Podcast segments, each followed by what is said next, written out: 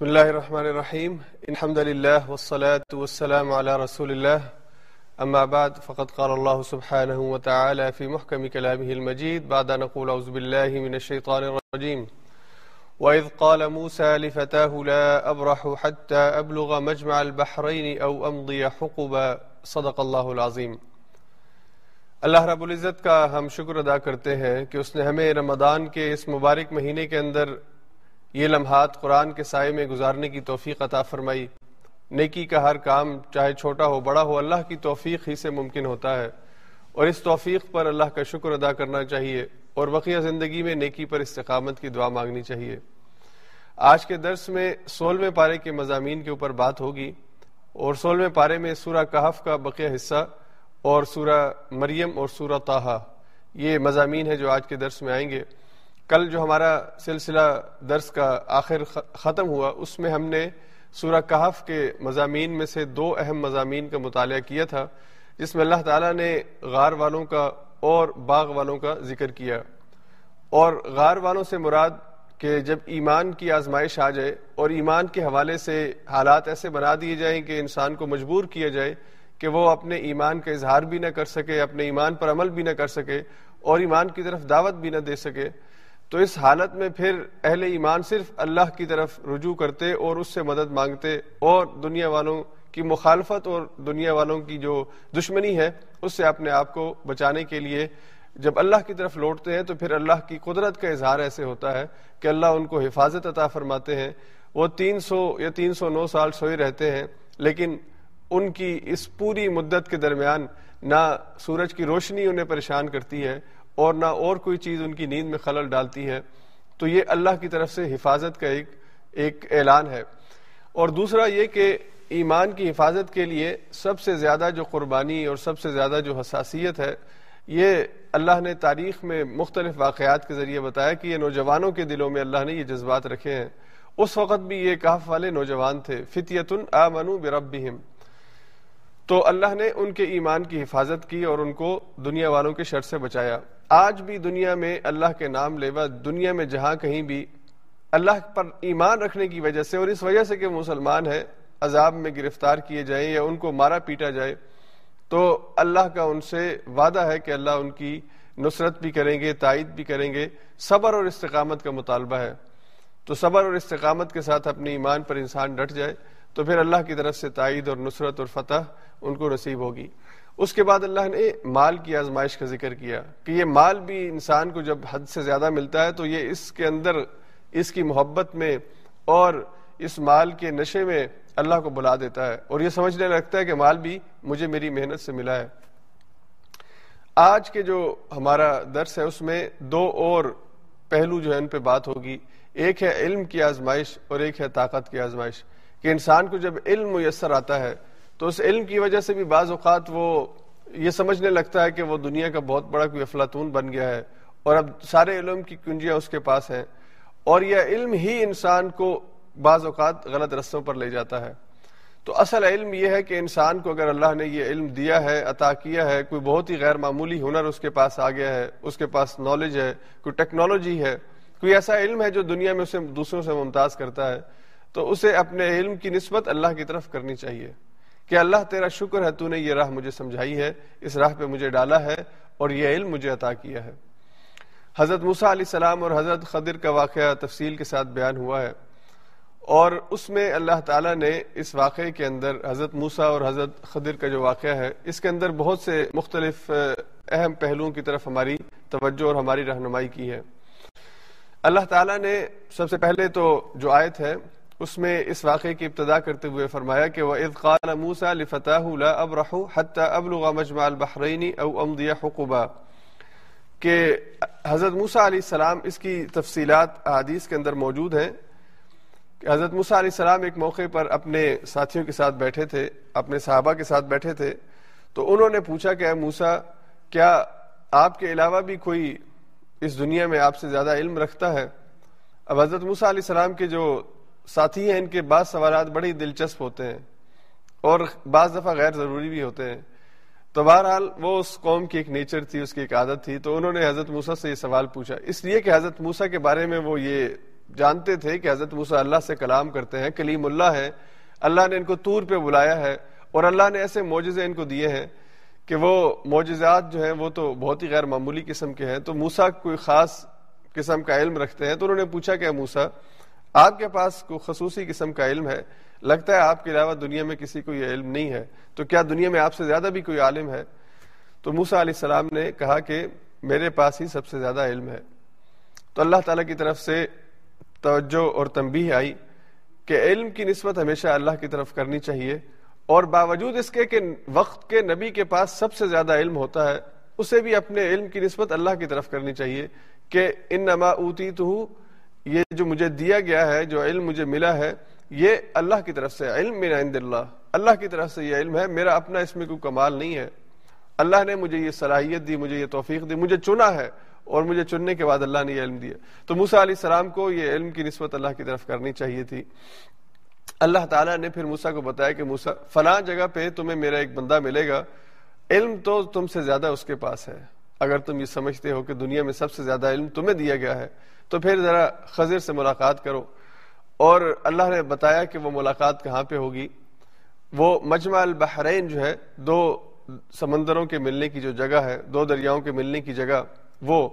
اب موسا علیہ السلام کا جو سفر ہے، یہ ظاہری بات ہے کہ اس وقت آپ مصر سے نکلے ہیں، نیل کے ذریعے سفر ہوا ہے۔ تو یہ جو مقام آتا ہے جہاں پہ نہر سویس اور خلیج اقبا یہ دونوں جو بحر سینا ہے، اس کے اندر آ کے ملتے ہیں۔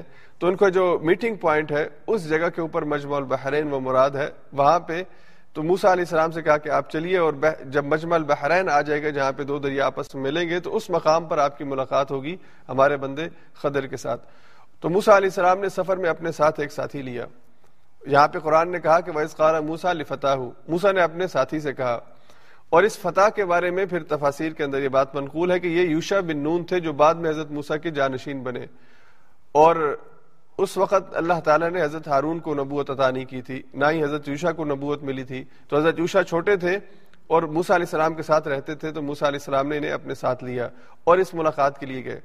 یہاں سے پہلا سبق ہم یہ سیکھتے ہیں کہ انسان کو کبھی سفر کرنا ہو تو سفر میں اپنے ساتھ کسی ساتھی کا انتخاب، اپنے ساتھ کسی ساتھی کو لے جانا۔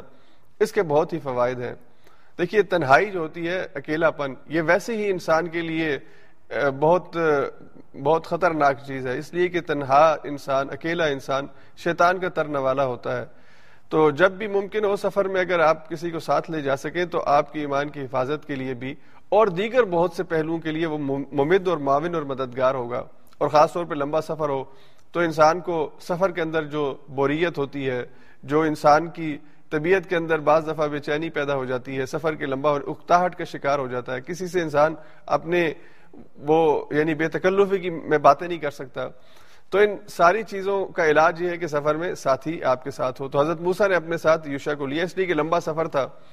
اور جس کے بارے میں اسی آیت کے اگلے حصے میں جہاں پہ یہ کہا گیا کہ او امد یا حقوبہ یعنی اگر مجمع بحرین پہ میں نہ مل سکا تو میں اتنا زیادہ لمبا چلتا جاؤں گا کہ یہ سفر بہت طویل ہو جائے گا۔ اور حقوبہ کے ایک معنی ساٹھ سے ستر سال کی مسافت کے بھی ہیں۔ یعنی پانی تو پھر پوری زمین کے اوپر ستر فیصد پانی ہے۔ تو موسا علیہ السلام اگر وہ مجمل بحرین پہ نہ ملے اور چلتے چلے گئے، چلتے چلے گئے تو پانی تو ختم نہیں ہوگا۔ پانی ہی کے اندر یہ سفر جو ہے وہ ہوتا رہے گا۔ تو اس لیے اس مقام کے اوپر ملنا یعنی ایک لمبا سفر تھا۔ تو اس سفر میں حضرت یوشا کو آپ نے اپنے ساتھ لیا۔ حضرت موسا علیہ السلام جب آپ آپ چلے تو آپ کو اس مقام پہ جہاں پہ مجمع البحرین تھا، آپ کو رکنا تھا، اس کی ایک دوسری نشانی اللہ نے یہ ساتھ دی تھی کہ اس وقت آپ جب مجمع البحرین پہ پہنچیں گے، تو آپ کے ساتھ یہ جو مچھلی آپ لے جا رہے ہیں، یہ اس مچھلی کو اللہ تعالیٰ معجزے کے طور پہ زندہ کریں گے کہ وہ مچھلی مردہ تھی۔ اور یہ زندہ ہوگی اور یہ زندہ ہو کے پانی میں چلی جائے گی۔ تو یہ نشانی ہوگی کہ آپ کو اس مقام پہ رکنا ہے، وہاں پہ آپ کی ملاقات ہمارے بندے خدر کے ساتھ ہوگی۔ تو حضرت موسا علیہ السلام چلے اور اپنے ساتھی آپ کے ساتھ تھے، تو اس مقام پہ، مجمع البحرین پہ آپ کو نہیں پتا چل سکا کہ یہاں پہ آپ کو رکنا ہے۔ اور وہ جو دوسری نشانی تھی کہ وہ مچھلی آپ کی جو خوراک تھی جو کھانے کے لیے آپ نے ساتھ لی تھی، وہ زندہ ہو کے سمندر میں چلی گئی۔ اور یوشا نے وہ چیز دیکھی، وہ منظر دیکھا کہ ان کے سامنے وہ مچھلی پانی میں گئی ہے۔ لیکن وہ بھول گئے بتانا کہ موسا یہاں پہ رک جائیے، یہیں پہ رکنے کا ہمیں حکم دیا گیا ہے۔ تو وہ بھول گئے اور آگے چل پڑے۔ جب آگے کافی آگے چلے گئے اور بعض روایات کے مطابق ایک رات مزید کا سفر طے کر لیا اور صبح کے وقت کھانے کے لیے جب موسا نے کہا، یوشا سے کہ یوشا کچھ کھانے کے لیے نکالو، بلکہ وہ جو مچھلی ہم نے ساتھ رکھی ہے اسی سے ناشتہ کرتے ہیں، اسی کو تناول کرتے ہیں۔ تو انہوں نے کہا، وہ مچھلی تو اس وقت رسے میں ہم سے نکل کے، ہماری کشتی سے نکل کے سمندر میں چلی گئی تھی اور میں نے دیکھا تھا اسے نکلتے ہوئے، لیکن آپ کو بتانا بھول گیا۔ اب وہاں پہ ایک لفظ حضرت یوشا نے کہا کہ وہ جو بھولنا تھا، وہ اس وجہ سے کہ شیطان نے ان کے ذہن سے یہ بات نکال دی کہ وہ یہ اس مقام کے اوپر رکیں۔ تو یہ جو بھول ہوتی ہے ایسے معاملات کے اندر، اس میں بھی اس بھول سے پناہ مانگنی چاہیے۔ اور دوسرا سبق ہمیں یہ ملتا ہے کہ انسان بھول بھول سکتا ہے۔ کوئی بھی اہم بات انسان سے بھول ہو سکتی ہے۔ تو اگر آپ کے ساتھ کوئی ساتھی سفر کر رہا ہے، یا آپ کے دنیاوی معاملات میں کوئی آپ کے ساتھ، آپ کے ساتھی شریک ہے، اس سے کسی کام میں بھول ہو جائے۔ تو یہ بھول انسان کی ایک کمزوری ہے، بلکہ انسان کا جو لفظ ہے، اس میں نسیان کا معنی موجود ہے کہ یہ بھول، بھولتا ہے۔ تو موسا علیہ السلام نے یوشا سے اس کو ڈانٹا نہیں، اس کو برا بھلا نہیں کہا، بلکہ کہا کہ چلو اب ہم واپس چلتے ہیں۔ تو دنیاوی معاملات کے اندر بھی اگر ہمارا کسی کے ساتھ کوئی لین دین ہو، کوئی ہمارا کوئی معاملہ ہو، ہم کسی جگہ، ہم باس ہوں اور ہماری دکان پہ کام کرتے ہو لوگ، ہماری کمپنی ہو، اس میں لوگ کام کرتے ہوں اور ہم نے کسی کو کام دیا ہو اور وہ کام بھول جائے تو اس کے اوپر اس کو یاد دہانی کروا دینی چاہیے، نہ کہ اس کی آپ ڈانٹ ڈپٹ کریں اور کہیں کہ تم بہت نکمے اور نکٹھو ہو، تو یہ بھول جو ہوتی ہے، یہ انسان کی کمزوری ہے اور بعض اوقات انسان کو بعض دیگر مصروفیات کی وجہ سے، دیگر پریشانی، الجھنوں کی وجہ سے کوئی اہم کام بھول جاتا ہے۔ حتیٰ کہ انسان سے بعض اوقات نماز بھی بھول جاتی ہے۔ یعنی انسان اپنے معاملات میں، اپنی روزمرہ کی زندگی میں ایسا پھنسا ہوتا ہے کہ نماز جو اس کی عادت ہے، پانچ وقت اس نے روزانہ ادا کرنی ہے، وہ بھی بھول جاتا ہے۔ تو اس لیے شریعت نے کہا کہ جب اگر تم نماز تم سے فوت ہو جائے تو اس کو جب یاد آ جائے ادا کر لو۔ فوت شدہ نماز جب یاد آ جائے اس وقت ادا کر لو۔ سفر میں یا کسی پروگرام میں یا کسی اور کام میں تم مصروف ہو اور تمہارے ذہن سے نماز بھی نکل گئی ہے۔ تو جب یاد آ جائے اس کو ادا کر لو۔ اس کا مطلب ہے کہ بھول جانا یہ انسان کی کمزوری ہے اور انسان بھولتا ہے۔ تو بہرحال اللہ نے حضرت مسا علیہ السلام کو دوبارہ اس مقام کے اوپر جہاں پہ آپ کی ملاقات ہونی تھی، آپ یوشا کے ساتھ واپس آئے۔ تو وہاں پہ پھر قرآن کہتا ہے فوا جدا من عبادینا ان دونوں کو ہمارا بندہ جو تھا، اس سے ملاقات ہوئی، جس سے ملاقات کے لیے حضرت موسا آئے تھے۔ رحمتم رحمتم من عندنا وعلمناہ من لدنا علما۔ ہم نے اسے ایک خصوصی علم عطا فرمایا تھا اپنی طرف سے اور اسے اپنی رحمت سے نوازا تھا۔ تو تیسرا سبق ہمیں یہاں پر یہ ملتا ہے کہ جس انسان کے پاس علم ہو، اس پر اللہ کی رحمت ہوتی ہے۔ علم اللہ کی رحمت کی علامت ہے اور علم انسان کا ایک تمغہ امتیاز ہے کہ انسان کو ممتاز کیا گیا، اسے منفرد کیا گیا، اسے مرتبہ اور مقام دیا گیا کہ اس کے پاس علم ہے۔ اور علم ہی شرف انسانیت ہے۔ انسان کو دیگر مخلوقات سے جو برتری ملی وہ علم کی وجہ سے ملی۔ اور اللہ نے جب آدم علیہ السلام کو پیدا کیا اور فرشتوں سے کہا کہ اس کو سجدہ کرو، تو انہوں نے اللہ سے کہا ہے اللہ، ہم آپ کی تسبیح اور تسبیح اور پاکی بیان کرتے ہیں، آپ کی تعریف کرتے ہیں۔ نسبح ونقدس لک، آپ کی تعریف میں، آپ کی توصیف میں ہر وقت ہماری زبان رتب السان ہے۔ تو آپ آدم کو کیوں پیدا کر رہے ہیں؟ وہاں پہ اللہ نے جواب کیا دیا؟ اللہ نے کہا تھا، وَعَلَّمَ آدَمَ الْأَسْمَاءَ كُلَّهَا۔ ہم نے آدم کو تمام چیزوں کا علم عطا کیا تھا۔ تو یہ علم شرف انسانیت ہے، شرف آدمیت ہے کہ اسی سے انسان کو فرشتوں پر بھی اور دیگر مخلوقات کے اوپر بھی برتری ملی ہے۔ تو یہاں پہ اللہ نے فرمایا کہ اس کو ہم نے اپنا خصوصی علم دیا تھا۔ اور اس کے علم کی کیفیت جو ہے، یہ دنیا والوں کے علم سے مختلف تھی۔ یہ خصوصی علم تھا۔ اور یہاں پہ پھر اس بات کو سمجھ لیں کہ ایک علم ہے جو ہمارے بظاہر دنیاوی اسباب کے اندر، ہمارے مشاہدے اور تجربے کے اندر کوئی چیز آئے اور ہم اس کو حاصل کر لیں، ایک یہ علم ہے کہ اپنے حواس خمسہ کے ذریعے سے جو ہم معلومات ہمیں ملتی ہیں، جسے ہم علم کہتے ہیں۔ ایک علم، جسے علم غیب کہا گیا، یا تکوینی امور کا علم کہا گیا، کہ جس کا تعلق حواس کے ساتھ نہیں ہے۔ دنیا کا جینیس سے جینیس، عقل مند سے عقل مند انسان، چاہے جس کو آپ نیوٹن کہہ لیں، آئنسٹائن کہہ لیں، یا کوئی اور نام دے لیں، وہ بھی ان تکوینی امور کے علم سے واقف نہیں ہوتا، اسے یہ علم نہیں دیا جاتا، بلکہ اللہ اپنے بندوں کو یہ علم دیتے ہی نہیں ہے اللہ اپنے انبیاء کو بھی یہ علم نہیں دیتے، اس لیے کہ تکوینی امور کا جو علم ہے، تکوینی جو امور ہیں یا اس کائنات کو چلانے اور اس کی تدبیر اور اس کا انتظام کرنے کے حوالے سے یہ اللہ کا خاصہ ہے۔ اور اللہ نے انسانوں کو یہ علم نہیں دیا۔ تو اب حضرت خضر جن کو یہ علم دیا گیا، اس حوالے سے پھر اب دو مختلف آرام مفسرین کے درمیان، علماء کے درمیان موجود ہیں کہ کیا خضر انسان تھے یا فرشتہ تھے؟ تو اللہ نے قرآن کریم میں جو الفاظ استعمال کیے اس آیت میں کہ اب دم من عبادینا، خضر ہمارے بندوں میں سے ایک بندہ تھے۔ تو کیا اس کا مطلب یہ کہ وہ انسان تھے؟ تو انسان تھے تو پھر کیا انسانوں میں وہ نبی تھے یا نبی نہیں تھے؟ تو اکثر مفسرین نے کہا کہ وہ نبی تھے۔ البتہ دوسری طرف جو دوسرا ایک دوسری رائے ہے وہ یہ کہ اللہ تعالیٰ ایسا علم، تکوینی علم فرشتوں کو دیتے ہیں اور فرشتوں کی ڈیوٹیاں ہوتی ہیں، فرشتوں کے ذمے یہ کام ہوتے ہیں کہ انہوں نے کرنا ہے۔ اللہ نے جو کائنات بنائی، اس کائنات کو چلانے کے لیے فرشتوں کی ڈیوٹیاں ہیں۔ اور فرشتے اللہ کی طرف سے دیے ہوئے حکم کی خلاف ورزی نہیں کرتے۔ سورت تحریم میں اٹھائیسویں پارے کی آخری صورت میں آیت آئے گی، لا یعصون اللہ ما امرہم ویفعلون ما یؤمرون۔ اللہ فرشتوں کو جو کہتے ہیں وہ اس کی پھر خلاف ورزی نہیں کرتے۔ اور وہ وہ کام کرتے ہیں جس کا انہیں حکم دیا گیا ہے۔ فرشتوں کی سرشت میں نہ بھولنا ہے اور نہ ہی خطا کرنا ہے اور نہ ہی خلاف ورزی کرنا ہے۔ فرشتے آپ طرح ایک طرح سے سمجھ لیجیے جیسے روبوٹ ہوتا ہے۔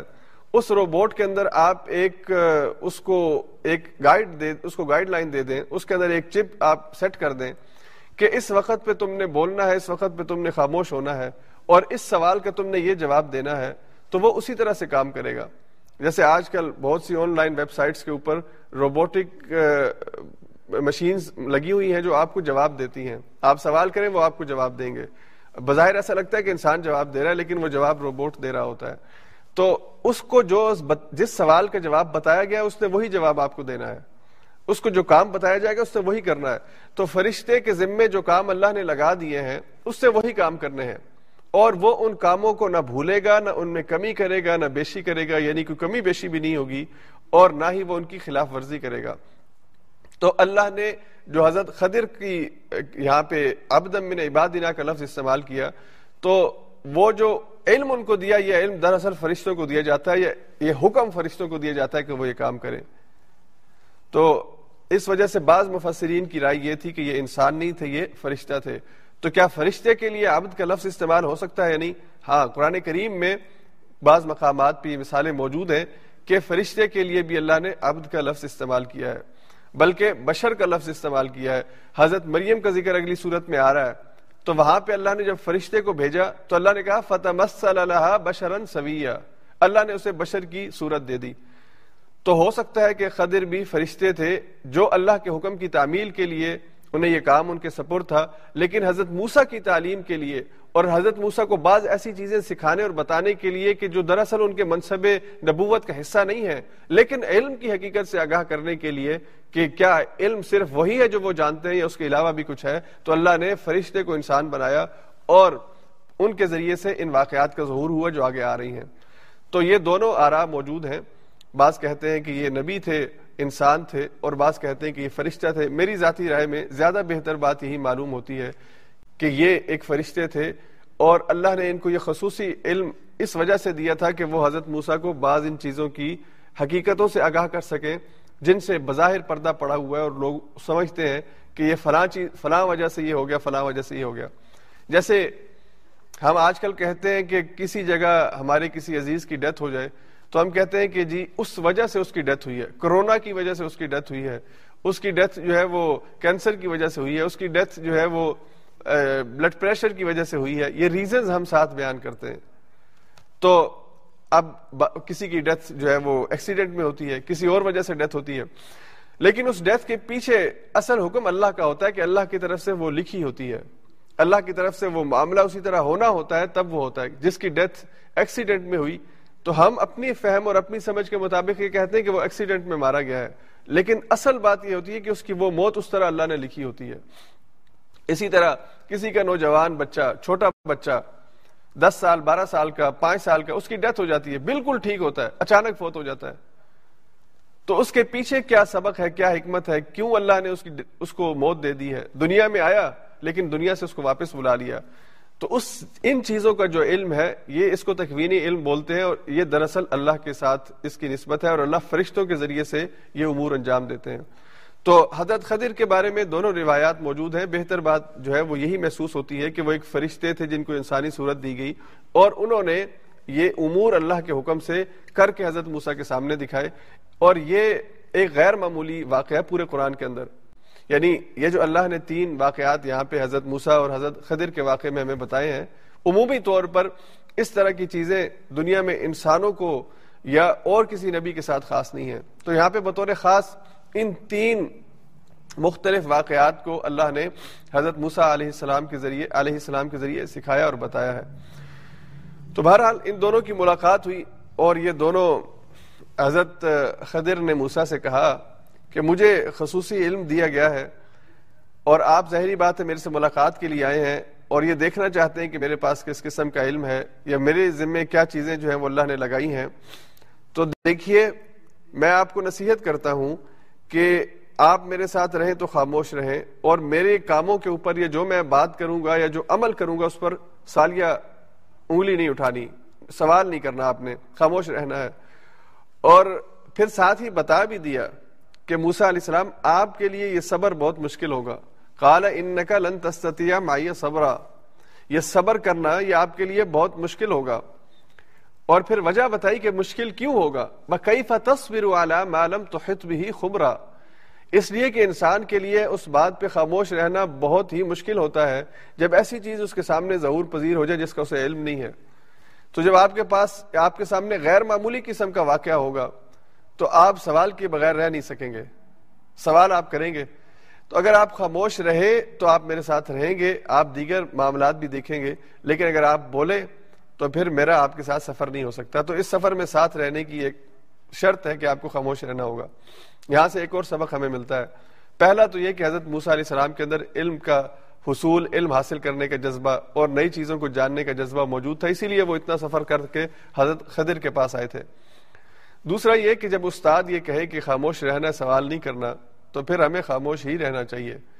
اور یہی تاکید اللہ کے رسولم نے اپنے صحابہ کو کی کہ اگر میں کسی چیز کی زیادہ تفصیلات نہیں بتاتا، وضاحت نہیں کرتا، تو وہ سوال بھی مت کرو۔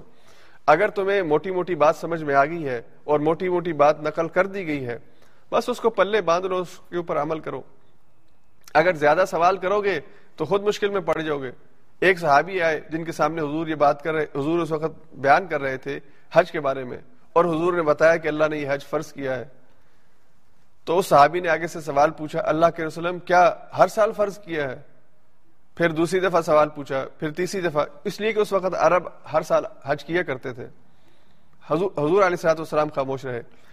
پھر حضور نے کہا کہ اگر میں تمہیں یہ کہہ دیتا کہ ہاں تو یہ ساری انسانوں کے لیے، مسلمانوں کے لیے قیامت تک فرض ہو جاتا۔ تو جب میں نے کہا کہ یہ فرض کیا گیا اور میں خاموش ہوں، تو اس پر مزید سوال کرنے کی کیا ضرورت ہے؟ اس کا مطلب یہ کہ یہ ایک دفعہ کا فرض ہے جو زندگی میں ادا ہو جائے تو سب کی یہ ساری زندگی کے لیے ادا ہو جاتا ہے۔ ہر سال ادا کرنے کی ضرورت نہیں ہے۔ تو جب استاد یہ کہے کہ خاموش رہو یا استاد کسی سوال کے جواب نہ دے، تو پھر انسان کو بھی خاموش رہنا چاہیے۔ ہاں اگر کوئی ایسی بات ہے جو وضاحت طلب ہے، جہاں پہ وضاحت جو ہے وہ پوچھی جانی چاہیے، تو وہاں پہ پوچھنا بھی چاہیے۔ لیکن جب استاد خود یہ کہہ دے کہ میں نے پورے اس لیکچر میں کوئی سوال نہیں لینا، تو پھر طالب علم کو چاہیے کہ وہ بھی خاموشی سے، اگر اس کے ذہن کے اندر سوال ہے بھی تو اسے اپنے پاس نوٹ کرتا جائے، سوال نہ کرے کہ استاد کی توجہ اس سے ڈائیورس ہو سکتی ہے یا اس کے ذہن کے اندر جو ایک مقرر مدت میں ایک بات ختم کرنے کا پلان ہے، وہ نہیں ہو سکے گا۔ تو بہرحال، حضرت خدر نے پہلے سے حضرت موسا سے کہا کہ بھائی سوال نہیں کرنا اور خاموشی سے دیکھنا، لیکن میرے، مجھے پتا ہے کہ تم سے صبر نہیں ہوگا۔ تو وہ دونوں چلے۔ اس ایگریمنٹ کے ساتھ کہ حضرت موسا سوال نہیں کریں گے۔ فن تلقا اب یہاں پہ قرآن کریم نے یہ لفظ استعمال کیا کہ وہ دونوں چلے۔ اس کا مطلب یہ کہ اس سے پہلے جو حضرت یوشا ساتھ تھے، اب وہ ساتھ نہیں ہے اس لیے کہ اگر وہ ساتھ ہوتے تو پھر ہوتا فن تلقو جمع کا سیگا آتا کہ وہ تینوں چلے، وہ سب چلے۔ تو یہ تسنیہ کا سیگا ہے، دو کا۔ تو یہاں پہ اللہ نے کہا فن تلقا وہ دونوں چلے۔ اس کا مطلب ہے کہ اب یوشا یہاں سے یا تو واپس چلے گئے تھے یا یہاں ہی کسی قریبی آبادی میں رک گئے ہوں گے؟ حضرت موسا نے کہا ہوگا کہ آپ ٹھہرے اس لیے کہ ان چیزوں کے علم کی ان چیزوں کے بارے میں اللہ کے نبی کے علاوہ کسی اور کو یہ اجازت نہیں ہے کہ وہ آپ کے ساتھ اور یہ معاملات دیکھے تو وہ دونوں چلے اذا رقیبہ فی سفینتی خرقہ وہ دونوں جس کشتی میں سوار ہوئے، تو حضرت خضر نے اس کشتی کے اندر سوراخ کر دیا، اس کو ایب دار کر دیا۔ اب یہ بہت ہی عجیب سی بات ہے اور ایک نبی جسے امر بالمعروف اور نہیں انل منکر کا حکم دیا گیا ہو کہ تم نے اچھی بات کا حکم دینا اور برے کام سے روکنا ہے، وہ بھلا ایسے کام پر کیسے خاموش رہ سکتا ہے؟ تو حضرت موسا نے فٹ سوال کیا اخرختہ لتغری کا اہلہ لقج تشین امرا، تو نے بڑا عجیب کام کیا ہے، تو نے اس لیے سوراخ کر دیا کہ جو اس میں سوار ہیں وہ ڈوب جائیں۔ بھلا یہ بھی کوئی کام کرنے والا ہے کہ اس بیچارے مزدور کی کشتی میں تم نے سوراخ کر دیا، اسے عیب دار کر دیا۔ یہ تو خیانت ہوئی، یہ تو غلط کام ہوا۔ تو حضرت خضر نے آگے سے کہا موسا میں نے آپ سے کہا تھا کہ خاموش رہیں۔ اور مجھے پتا کہ آپ خاموش نہیں رہ پائیں گے۔ اگر آپ دوبارہ بات کریں گے اور سوال کریں گے میرے کام کے اوپر، تو پھر میں آپ کو ساتھ لے کے نہیں چلوں گا۔ اس کے بعد آگے پھر چلے فن تلقا پھر چلے۔ اس معاملے کے بعد یہ واقعہ ہو گیا، آگے چلے۔ حتیٰ اذا لقیا غلامن اب کسی بستی میں رکے ہوں گے، کشتی سے اترے ہوں گے، کسی محلے میں، کسی بستی میں، کسی ٹاؤن میں گئے ہوں گے۔ وہاں پہ دونوں کی ملاقات ہوئی ایک لڑکے سے۔ غلام کا لفظ استعمال کیا اور غلام اس کی ایج آپ سمجھ لیں کہ کوئی یعنی تین سے دس سال کے درمیان یا تین سے پندرہ کے درمیان ہوگی۔ یہ انر فیبرٹس آل یعنی بلوغت کی عمر سے نیچے کا بچہ۔ فقط الح اب حضرت خدر نے ان کو قتل کر دیا۔ اب کسی معصوم کا قتل اور نا حق جان کا قتل اس کی اجازت ہی نہیں ہے۔ اور حضرت موسا کے بارے میں ہم یہ بات پڑھ چکے ہیں، سورہ معدہ کے اندر کہ اللہ نے کتب نہ اعلی بنی اسرائیل انہ من قتل نفسا بغیر نفس او فساد فی الارض فکانما قتل الناس جميعا کہ اگر کوئی کسی ناحق جان کو قتل کرتا ہے، تو گویا کہ پوری انسانیت کو قتل کرتا ہے۔ تو حضرت خدر نے جو قتل کیا اس بچے کو، تو موسا علیہ السلام خاموش نہیں رہ پائے۔ اور یہ اتنی بڑی بات تھی کہ نبی خاموش رہ ہی نہیں سکتا تھا۔ تو موسا نے کہا اقتلت نفسا زکیتا بغیر نفس، لقد جئت شیئا نکرا۔ تو نے ایک نفس کو بغیر کسی وجہ کے قتل کر دیا، اور وہ نفس کے جو زکی ہے یعنی پاک ہے، اس بیچارے نے چھوٹی جان ہے، کوئی ظلم بھی نہیں کیا اور آپ نے اسے قتل کر دیا ہے۔ قال، لقد اور پھر کہا کہ آپ نے تو ایسا کام کیا کہ جو بہت ہی ناقابل قبول قسم کا کام یعنی یہ قبول نہیں میں کر سکتا کہ آپ کسی ناحق کو قتل کریں۔ پھر حضرت خدر نے کہا موسا میں نے آپ سے کہا تھا کہ آپ نے سوال نہیں کرنا۔ علم اللہ کا کیا میں نے آپ سے یہ نہیں کہا تھا کہ مجھ سے سوال نہیں کرنا، پھر آپ سوال پہ سوال کر رہے ہیں اور اس طرح معاملہ جو ہے نا وہ ٹھیک نہیں چلے گا۔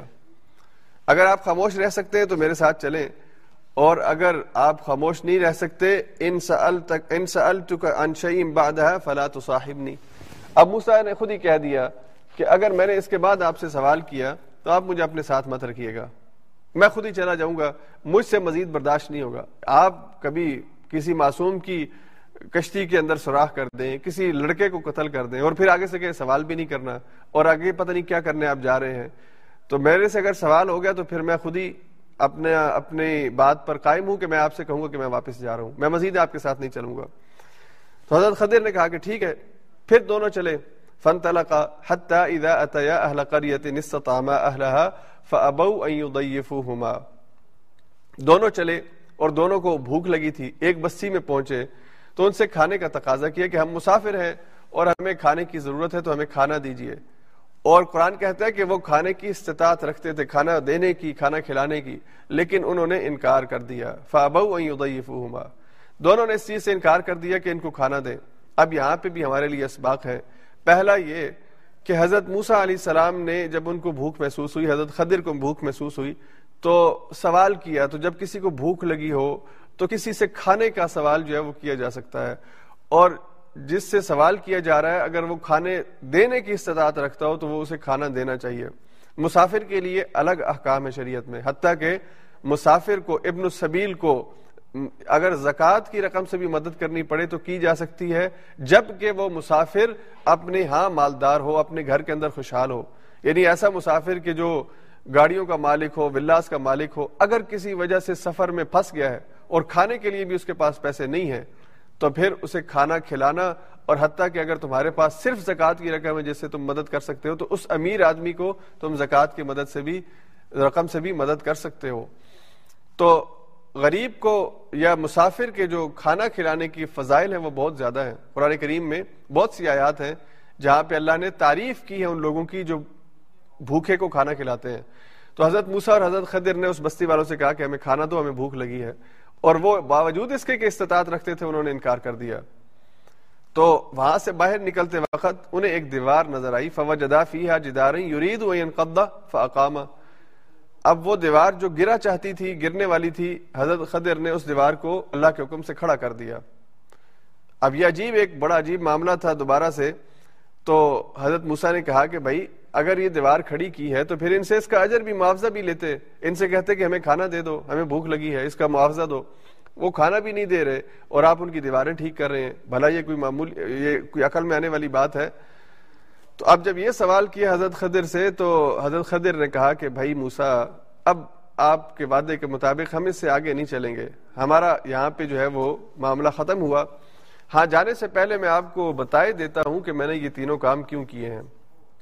تو پہلا جو وہ کشتی والا معاملہ تھا، وہ کشتی کے اندر سوراخ میں نے اس وجہ سے کیا تھا کہ اس کشتی نے جہاں پہ آگے جا کے رکنا تھا، وہاں پہ اس ٹاؤن کا جو کونسلر تھا یا اس ٹاؤن کا جو گورنر تھا یا اس کا جو بھی ذمہ دار اور ناظم تھا، وہ لوگوں کی کشتیاں غصب کر لیتا تھا۔ اور خاص طور پہ وہ کشتی کے جو اچھی ہو، مضبوط ہو، تو میں نے اس کو ایب دار کر دیا۔ ایب ہونے کی وجہ سے اب اس کی کشتی جو ہے وہ نہیں پکڑ سکے گا۔ اور یہ بیچارہ جب وہاں سے نکلے گا، نقصان تو تھوڑا سا اس کا ہوا ہے، لیکن اس کی مرمت کر لے گا اور اس کا روزگار جو ہے وہ چلتا رہے گا۔ اس کو نقصان نہیں ہوگا۔ تو میں نے اس وجہ سے اس کے اندر سوراخ کیا ہے۔ اس کے بعد پھر دوسرا جو معاملہ ہوا، اس لڑکے کو قتل کرنے کا تو موسا اس کو قتل میں نے اس وجہ سے کیا کہ اس لڑکے نے بڑے ہو کے اپنے ماں باپ کا نافرمان بننا تھا۔ فخشینہ ایورحقما تو و کفرا۔ تو ہمیں اس بات کا خدشہ تھا کہ یہ اپنی سرکشی کی وجہ سے اور اپنے ایمان کو چھوڑ دینے کی وجہ سے اپنے والدین کی ناراضگی کا ذریعہ بنے گا۔ فاردنا ایوب دلا ہما رب ہما خیر امن حزکاتن و اقربا رحما تو ہم نے یہ فیصلہ کیا کہ ہم اس کی جان لیتے ہیں اور اس کے بدلے اس کے والدین کو ایک دوسرا لڑکا عطا کریں گے کہ جو ان کے حق میں بہتر ہوگا۔ یہ اس وجہ سے قتل ہوا ہے۔ اور تیسرا کام انہوں نے کہا کہ جو میں نے دیوار کھڑی کی، تو دیوار اس وجہ سے میں نے کھڑی کی کہ یہ دیوار کے نیچے ایک خزانہ چھپایا ہوا ہے، کوئی رقم چھپائی ہوئی ہے۔ دو یتیم بچوں کی، لو غلامینی یتیمینی دو دو یتیم بچے ہیں، اس کے نیچے ان کا خزانہ ہے۔ وکان ابو ہما صالحن اور ان کا باپ جو ہے وہ بڑا ہی نیک تھا، پاکیزہ تھا۔ تو تیرے رب نے یہ فیصلہ کیا کہ وہ ان کے اس مال کی حفاظت کرے اور جب یہ بڑے ہو جائیں اور بلوغت کی عمر کو پہنچ جائیں اپنا مال سنبھال سکیں تو یہ مال اللہ کے حکم سے اس کی طرف ان کو رہنمائی کر دی جائے۔ اور پھر اس کے بعد حضرت خضر نے یہ بات کہی جو یہاں پہ لکھی ہے کہ وما فالتو عن امری یہ سارے کام میں نے اپنی مرضی سے نہیں کیے۔ ذالی کا تعویل معلوم تست علیہ صبرا۔ اور یہ تعویل ہے، یہ فورکلارنگ ہے ایکسپلینیشن ہے ان باتوں کی کہ جن کے بارے میں آپ مجھ سے سوال کر رہے تھے اور آپ سے صبر نہیں ہو رہا تھا۔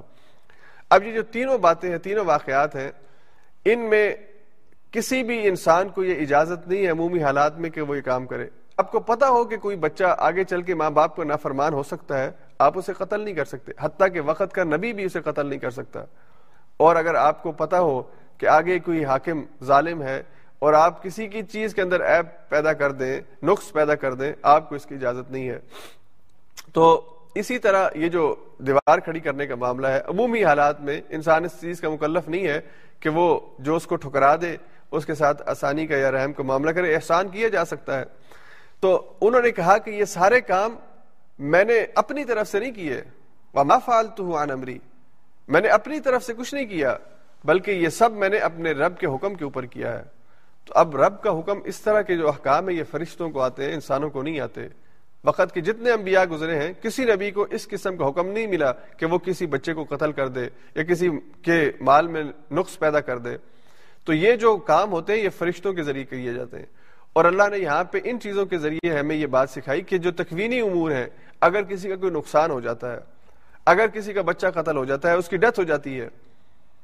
اور اگر کسی اور جگہ پہ کسی یتیم کے مال کی حفاظت مقصود ہوتی ہے، تو کیسے اللہ فرشتوں کے ذریعے سے مدد کرتے ہیں؟ یعنی وہ جو تیسرا واقعہ ہے، جو دو مسکینوں کے یا دو یتیموں کے مال کی حفاظت کا، اس میں اصل سبق یہ ہے کہ اللہ نے فرشتے کو بھیجا، اپنے کسی بندے کو بھیجا کہ وہ جا کے ان کے مال کی حفاظت کرے۔ اور کیوں بھیجا؟ وکان ابو ہما صالحہ یہاں پہ قرآن کہہ رہا ہے کہ ان کا والد جو تھا، ان دونوں کا والد، وہ نیک تھا۔ تو جو نیک ہوتا ہے، نیک آدمی ہوتا ہے، اگر وہ دنیا سے چلا بھی جائے تو اس کے پیچھے، اس کے جو رہ جانے والے ہیں، بعض دفعہ ان کے اموال کی حفاظت کے لیے اللہ فرشتے بھیجتے ہیں۔ آج بھی ایسا ہوتا ہے کہ کسی غریب کے حق کی حفاظت کے لیے تکوینی امور جو ہے وہ ترتیب پاتے ہیں اور اس کو وہ مال جو ہے وہ پہنچایا جاتا ہے۔ تو یہ ان ساری چیزوں کا تعلق اللہ کے حکم کے ساتھ ہے۔ اس لیے اللہ نے حضرت موسا کے سامنے ان چیزوں کا اظہار کیا اور ان کو بتایا کہ یہ سارے معاملات اللہ کے حکم سے ہوتے ہیں اور ان چیزوں کا علم حضرت موسا کو نہیں دیا گیا۔ اس کا مطلب حضرت موسا کو بہت تھوڑا علم دیا گیا اور اس علم کو، اس کی اگر آپ، اس کی کمپیریزن کرنا چاہیں اس کو، تو اس کے بارے میں یوں سمجھ لیجیے کہ سمندر جو، یا پانی جو زمین کے ستر ستر حصوں کے اوپر یا زمین کے ستر فیصد حصے پر پھیلا ہوا ہے۔ اس کے اندر سے اگر آپ ایک قطرہ نکالیں اور اس قطرے کو آپ کروڑوں حصوں میں تقسیم کر دیں تو وہ جو معمولی سا پانی کے قطرے کا کروڑواں حصہ ہے، وہ علم ہے جو مجھے اور آپ کو دیا گیا ہے یا انسانوں کو دیا گیا ہے۔ اور وہ جو زمین کے اندر ستر فیصد پانی ہے، اس پانی کو بھی اگر آپ کروڑوں سے ضرب دے دیں یعنی بے انتہا اور لامحدود اور ناقابل بیان اور ناقابل پیمائش، وہ علم ہے جو اللہ کا علم ہے۔ تو انسان کے علم کو، اللہ کے علم کے مقابلے میں کوئی اس کا کمپیریزن نہیں ہو سکتا۔ اللہ کا علم بہت وسیع ہے، حکمتوں سے بھرا ہوا ہے، اور انسانوں کو یہ سبق دیا گیا ہے کہ اگر تمہارا کسی وجہ سے کسی معاملے پہ کوئی نقصان ہو جائے، تو بجائے واویلا کرنے کے، بجائے شور مچانے کے، بجائے اللہ کے بارے میں بدگمانیاں کرنے کے، تو وہاں پہ صبر کا دامن پکڑو۔ اب کسی کا معصوم بچہ، چھوٹا بچہ، دو سال کا، چار سال کا، دس سال کی ڈیتھ ہو جائے، تو اس میں اس کے لیے سبق ہے اور اس کو یہ دعا سکھائی گئی ہے بلکہ دنیا میں کوئی بھی پیارا کسی کا چلا جائے، کسی کا باپ چلا جائے، بھائی چلا جائے کزن چلا جائے، اسے یہ تعلیم دی گئی ہے کہ وہ اللہ سے دعا مانگے کہ اللہ اجرنی فی مصیبتی وخلف لی خیر منہ اللہ مجھے اس مصیبت کے یا اس آزمائش کے بدلے میں صبر کرنے پر اجر عطا فرما۔ اور جو تو نے مجھ سے لیا ہے، اس کا بہتر نعم البدل مجھے عطا فرما۔ اب نعم البدل اس کا کیا ہو سکتا ہے؟ بعض کو دنیا ہی کے اندر اس کا نعم البدل مل جاتا ہے۔ جیسا کہ یہاں پہ اللہ نے کہا کہ ہم نے وہ بچہ لیا اور اس کے مقابلے میں ان کو ایک سال ہے بچہ دیا۔ اب اس بچے نے بڑا ہو کے کیونکہ خراب ہونا تھا، اس نے غلط کام کرنے تھے، تو ہم نے اس کی اس کو موت دے دی اور اس کی جگہ پہ ایک آلٹرنیٹو ان کو دے دیا۔ تو اگر کسی کا بچہ فوت ہو جائے چھوٹی عمر کے اندر، اس کا آلٹرنیٹو اللہ سے اور آلٹرنیٹو کی ایک صورت یہ کہ دنیا میں اسے وہ چیز نہ ملے، آخرت کے اندر اس کو وہ چیز مل جائے۔ تو اس واقعے کے اندر اس حوالے سے بہت ہی اہم اسباق ہیں اور یہ کیونکہ پوری تاریخ انسانی کے اندر قرآن کریم کے ذریعے جو ہمیں واقعہ پتہ چلا ان امور کے بارے میں وہ صرف یہی واقعہ ہے۔ اس کے علاوہ اگر آج کوئی دعویٰ کرتا ہے کہ اس کے پاس اس قسم کی چیزوں کا علم ہے یا وہ ایسے کام کر سکتا ہے یا کوئی اس کے پاس اللہ کی طرف سے ایسی چیزیں ہیں کہ جو عام انسانوں کے پاس نہیں ہے وہ غلط بات ہے۔ اللہ تعالیٰ اپنے فرشتوں کو اپنی وہی کے بارے میں، اپنے تکوینی امور کے بارے میں فرشتوں کے ذریعے آگاہ کرتا ہے، ان کے سامنے چیزیں دکھاتا ہے۔ حضرت ابراہیم کا واقعہ ہم نے پڑھا ہے۔ کہ چار پرندوں کو انہوں نے اپنے سے مانوس کیا، پھر ان کو ذبح کیا، ذبح کر کے ان کے گوشت کو مکس کیا اور پھر ان کے گوشت کو پھیلا دیا اور پھر ان پرندوں کو اپنی طرف بلایا، تو وہ گوشت پھر سے پرندوں میں تبدیل ہوا اور حضرت ابراہیم کی طرف آ گیا۔ اب یہ ایک، اس کا اس کا معاملہ جو ہے وہ تکوینی امور کے ساتھ ہے۔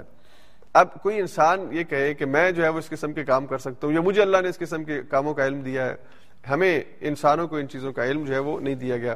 اس کے بعد آگے اللہ تعالیٰ نے ذوالقرنین کا ذکر کیا۔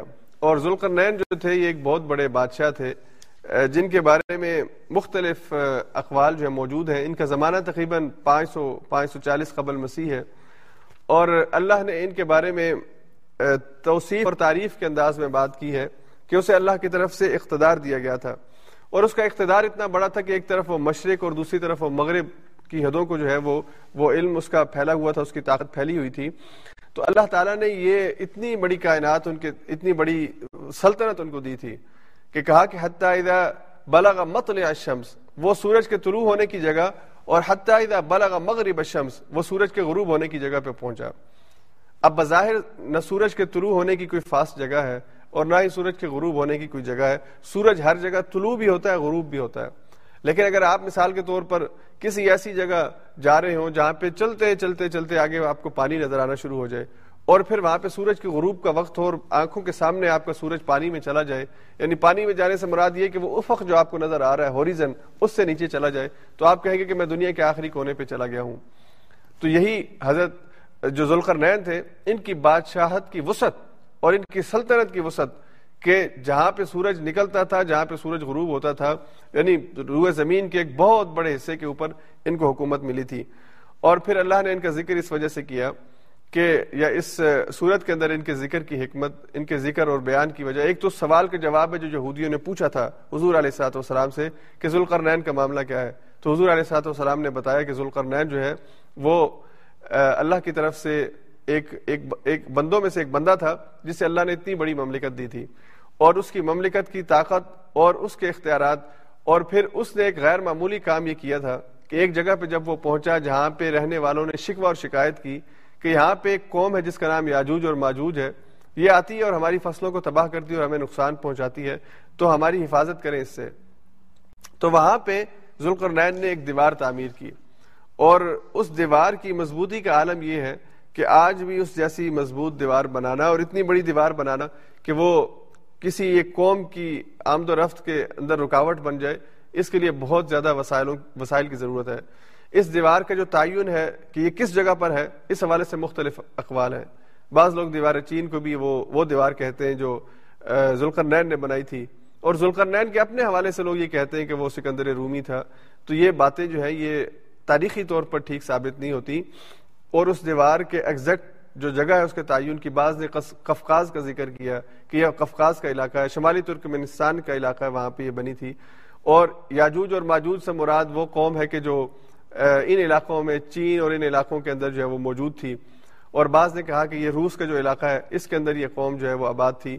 اور قفقاز کیونکہ روس کے بارڈر کے اوپر ہے، وہاں پر یہ تعمیر، دیوار جو ہے وہ تعمیر کی گئی۔ تو بہرحال یہ تاریخی تاریخ دانوں کی اپنی اپنی اپروچ ہے۔ قرآن کو اس غرض نہیں ہے۔ قرآن اصل مقصد کی طرف اور اصل بات کی طرف انسانوں کی توجہ دلاتا ہے کہ ذوالقرنین نے اتنی بڑی دیوار تعمیر کی جس کو، جس کے اندر سیسے کو جو ہے وہ پگھلا کے ڈالا گیا اور لوہے کی تختیوں میں پگھلا ہوا سیسا ڈال کے اسے سیل پیک کر دیا گیا، اس دیوار کو بند کر دیا گیا اور اتنی مضبوط دیوار تھی کہ اس کو، اس اس کو توڑا نہیں جا سکتا تھا۔ اس کو اتنی اونچی تھی کہ پھلانگا نہیں جا سکتا تھا۔ اور پھر اس کو تعمیر کرنے کے بعد ذوالقرنین نے کہا کہ میں یہی کر سکتا تھا اور پھر آخری بات یہ کہی ہاضا رحمت من ربی. یہ میری رب کی رحمت ہے کہ اس نے مجھے یہ علم دیا اور طاقت دی ہے۔ اور یہاں پہ بھی ہمارے لیے بہت بڑا سبق ہے کہ طاقت کا ہونا، اقتدار کا ہونا، اتنی بڑی سلطنت کا ہونا اور اتنی زیادہ طاقت کا ہونا، یہ اللہ کی رحمت ہوتی ہے۔ اور انسان اگر یہی رویہ اپنائے تو پھر اللہ اس کو، اس کی طاقت میں بھی اضافہ کرتے ہیں، اس کے اختیارات میں بھی اضافہ کرتے ہیں۔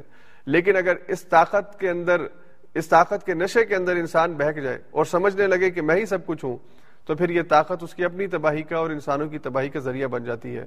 دنیا میں ایسے طاقتور بھی آئے ہیں جنہوں نے کہا کہ ہم کسی خدا کو نہیں مانتے، ہم ہی طاقتور ہیں۔ اور ہمارے پاس ساری زمین کے خزانے موجود ہیں اور ہمارے خزانوں کی چابیاں اس قدر زیادہ ہیں کہ انسان تو ان کو اٹھا ہی نہیں سکتے اور ایک نہیں ہزاروں اونٹ جو ہے لائن میں کھڑے ہوں، تب ہمارے خزانوں کی چابیاں وہ اٹھا سکیں گے۔ یہ رویہ بھی انسانوں نے دیکھا ہے۔ اور ذوالقرنین کے بارے میں بھی اللہ نے کہا کہ وہ اللہ کا بندہ تھا اور اللہ نے اسے یہ یہ طاقت دی تھی کہ وہ اپنی اس طاقت کے ذریعے سے کسی بھی مفسد قوم کو، یاجوج اور ماجوج کے بارے میں کہا گیا کہ زمین میں فساد پھیلاتے تھے، ان کی فصلوں کو تباہ کر دیتے تھے، ان کی جان کے لیے خطرہ ہوتے تھے۔ ان کی رکاوٹ کے لیے اللہ نے ایک دیوار تعمیر کروائی اور اور ذوالقرنین نے اسے اللہ سے، اللہ کی طرف سے جو ہے وہ ایک رحمت کے طور پر کہا۔ تو ذوالقرنین کے بارے میں قرآن جن چیزوں کو بیان کرتا ہے، اگر خلاصے کے طور پہ، سمری کے طور پہ آپ یہ چند نکات ذہن میں رکھیں کہ اللہ، وہ ایسا حکمران تھا کہ اللہ نے اسے بے پناہ وسائل عطا کیے تھے۔ یعنی وسائل کی دنیا میں آپ جو بھی ممکنہ پاسبل وے ہو سکتا ہے، جو بھی اچھے سے اچھا وسیلہ ہو سکتا ہے، طاقت ہو سکتی ہے، ممکنہ طاقت ہو سکتی ہے اللہ نے اس وقت ذوالقرنین کو دیے تھے۔ اور دوسری بات یہ کہ وہ مشرقی ممالک اور مغربی ممالک ان کے ایک بہت بڑے حصے کے اوپر ان کی حکومت تھی۔ اور یہ یاجوج اور ماجوج کے خلاف جو دیوار بنائی ہے، یہ ذوالقرنین کا خاصہ تھا اور وہ بڑے پریشان تھے، وہ قوم پریشان تھی کہ ان کو ان سے کون نجات دلائے گا۔ پھر یہ کہ اللہ نے اسے عادل کہا ہے، وہ عدل کرنے والا تھا اور آخرت پر ایمان رکھنے والا تھا۔ اس کا مطلب یہ ہے کہ وہ صاحب ایمان تھا۔ اور وہ اپنے نفس کا یا دولت کا یا طاقت کا پجاری نہیں تھا۔ جو فتن دجال ہے، اس میں یہ تین چیزیں بہت اہم ہیں کہ انسان طاقت کے نشے کی وجہ سے یا اقتدار کے نشے کی وجہ سے یا علم کے نشے کی وجہ سے گمراہ ہو جائے گا اور اس دجال کے اوپر ایمان لے آئے گا کہ جو دراصل کافر ہوگا، خدا کا منکر ہوگا اور اپنی الہیت کی طرف یا الوحیت کی طرف لوگوں کو بلائے گا۔ تو اس بارے میں یہاں پہ اللہ نے فرمایا کہ یہ ایسا نہیں تھا۔ اور پھر یہ کہ اس کے اس کردار کی وجہ سے اس کے ایمان ہونے کا ذکر جو ہے وہ قرآن کی نایات سے مترشح ہوتا ہے۔ تو اس لیے اسے ہم سکندر رومی نہیں کہہ سکتے، بلکہ اس کے بارے میں زیادہ بہتر رائے جو مولانا ابوالکلام آزاد نے اور پھر مولانا سید ابو العلیٰ مودودی نے تفہیم القرآن کے اندر بیان کی کہ اس کا نام جو تھا وہ یونانی سے سائرس اور ابرانی میں سے خورس اور عرب جو ہے کئی خیسرو کے نام سے یاد کرتے ہیں، تو یہ وہ بادشاہ تھا جسے ذوالقرنین کے نام سے۔ اور ذوالقرنین کا مطلب ایک مطلب یہ کہ دو صدیوں والا۔ اسے دو صدیاں ملی تھی ایک صدی اور دوسری صدی، تو دو صدی صدی کو قرن بولتے ہیں اور کرنین دو صدیاں۔ تو اس نسبت سے ذوالقرنین، اور ایک معنی اور اہم جس کی طرف اکثر مفسرین نے اشارہ کیا کہ یہ سینگوں والا تھا۔ اس کے لباس کے اندر ایسے دو پر بنے ہوئے تھے۔ کہ جس وجہ سے یہ محسوس ہوتا تھا کہ یہ گویا کے دو سینگ اس کے ہیں۔ اور بعض نے سینگوں سے مراد، ذوالقرنین سے مراد، وہ دو مینڈیاں لی ہیں۔ اس کے بال جو تھے، ان کی دو لٹیں تھیں۔ تو ان دو لٹوں کی وجہ سے جو یعنی سینگ کی مانند لگتی تھی، اس کو جو ہے وہ ذوالقرنین کہا ہے۔ تو یہ اس کا ٹائٹل تھا۔ لیکن اصل نام اس کا ابرانی کے اندر جو ہے وہ ذکر ہوا سائرس یا عرب جس طرح سے کئی خیسرو کے نام سے یاد کرتے تھے، تو یہ اس کا نام ہے۔ اور لیکن ٹائٹل اس کا ذوالقرنین تھا۔ تو اللہ نے یہاں پہ اس کے بارے میں بتایا اور دراصل یہ اس سوال کا جواب ہے جو حضور سے پوچھا گیا تھا۔ حضور کو نہیں پتا تھا ذوالقرنین کون ہے۔ تو اللہ نے اپنی ان آیات کے ذریعے حضور علیہ السلاط والسلام کے سامنے اس کی زندگی بیان کی۔ اور ہم سب کے لیے اس میں بہت سے اسباق اور رہنمائی ہے۔ پھر اس صورت کے آخر میں اللہ نے ایک اہم ہدایت اور توجہ کروائی ہے ہماری کہ اے نبی صلی اللہ علیہ وسلم، آپ ان سے یہ بیان کر دیجیے کہ نیکیاں اور برائیاں دنیا میں بہت سے لوگ اچھے کام کرتے ہیں، برے کام کرتے ہیں، لیکن اعمال کا خسارہ کس کو اٹھانا پڑے گا؟ کس کے عمل ضائع ہو جائے گا؟ کل حل نبیوکم بالاخسرین اعمالا؟ کیا میں تمہیں نہ بتاؤں ان لوگوں کے بارے میں جن کے عمل ضائع ہو جائیں گے؟ بہت اہم اور بہت ہی الارمنگ آیت ہے۔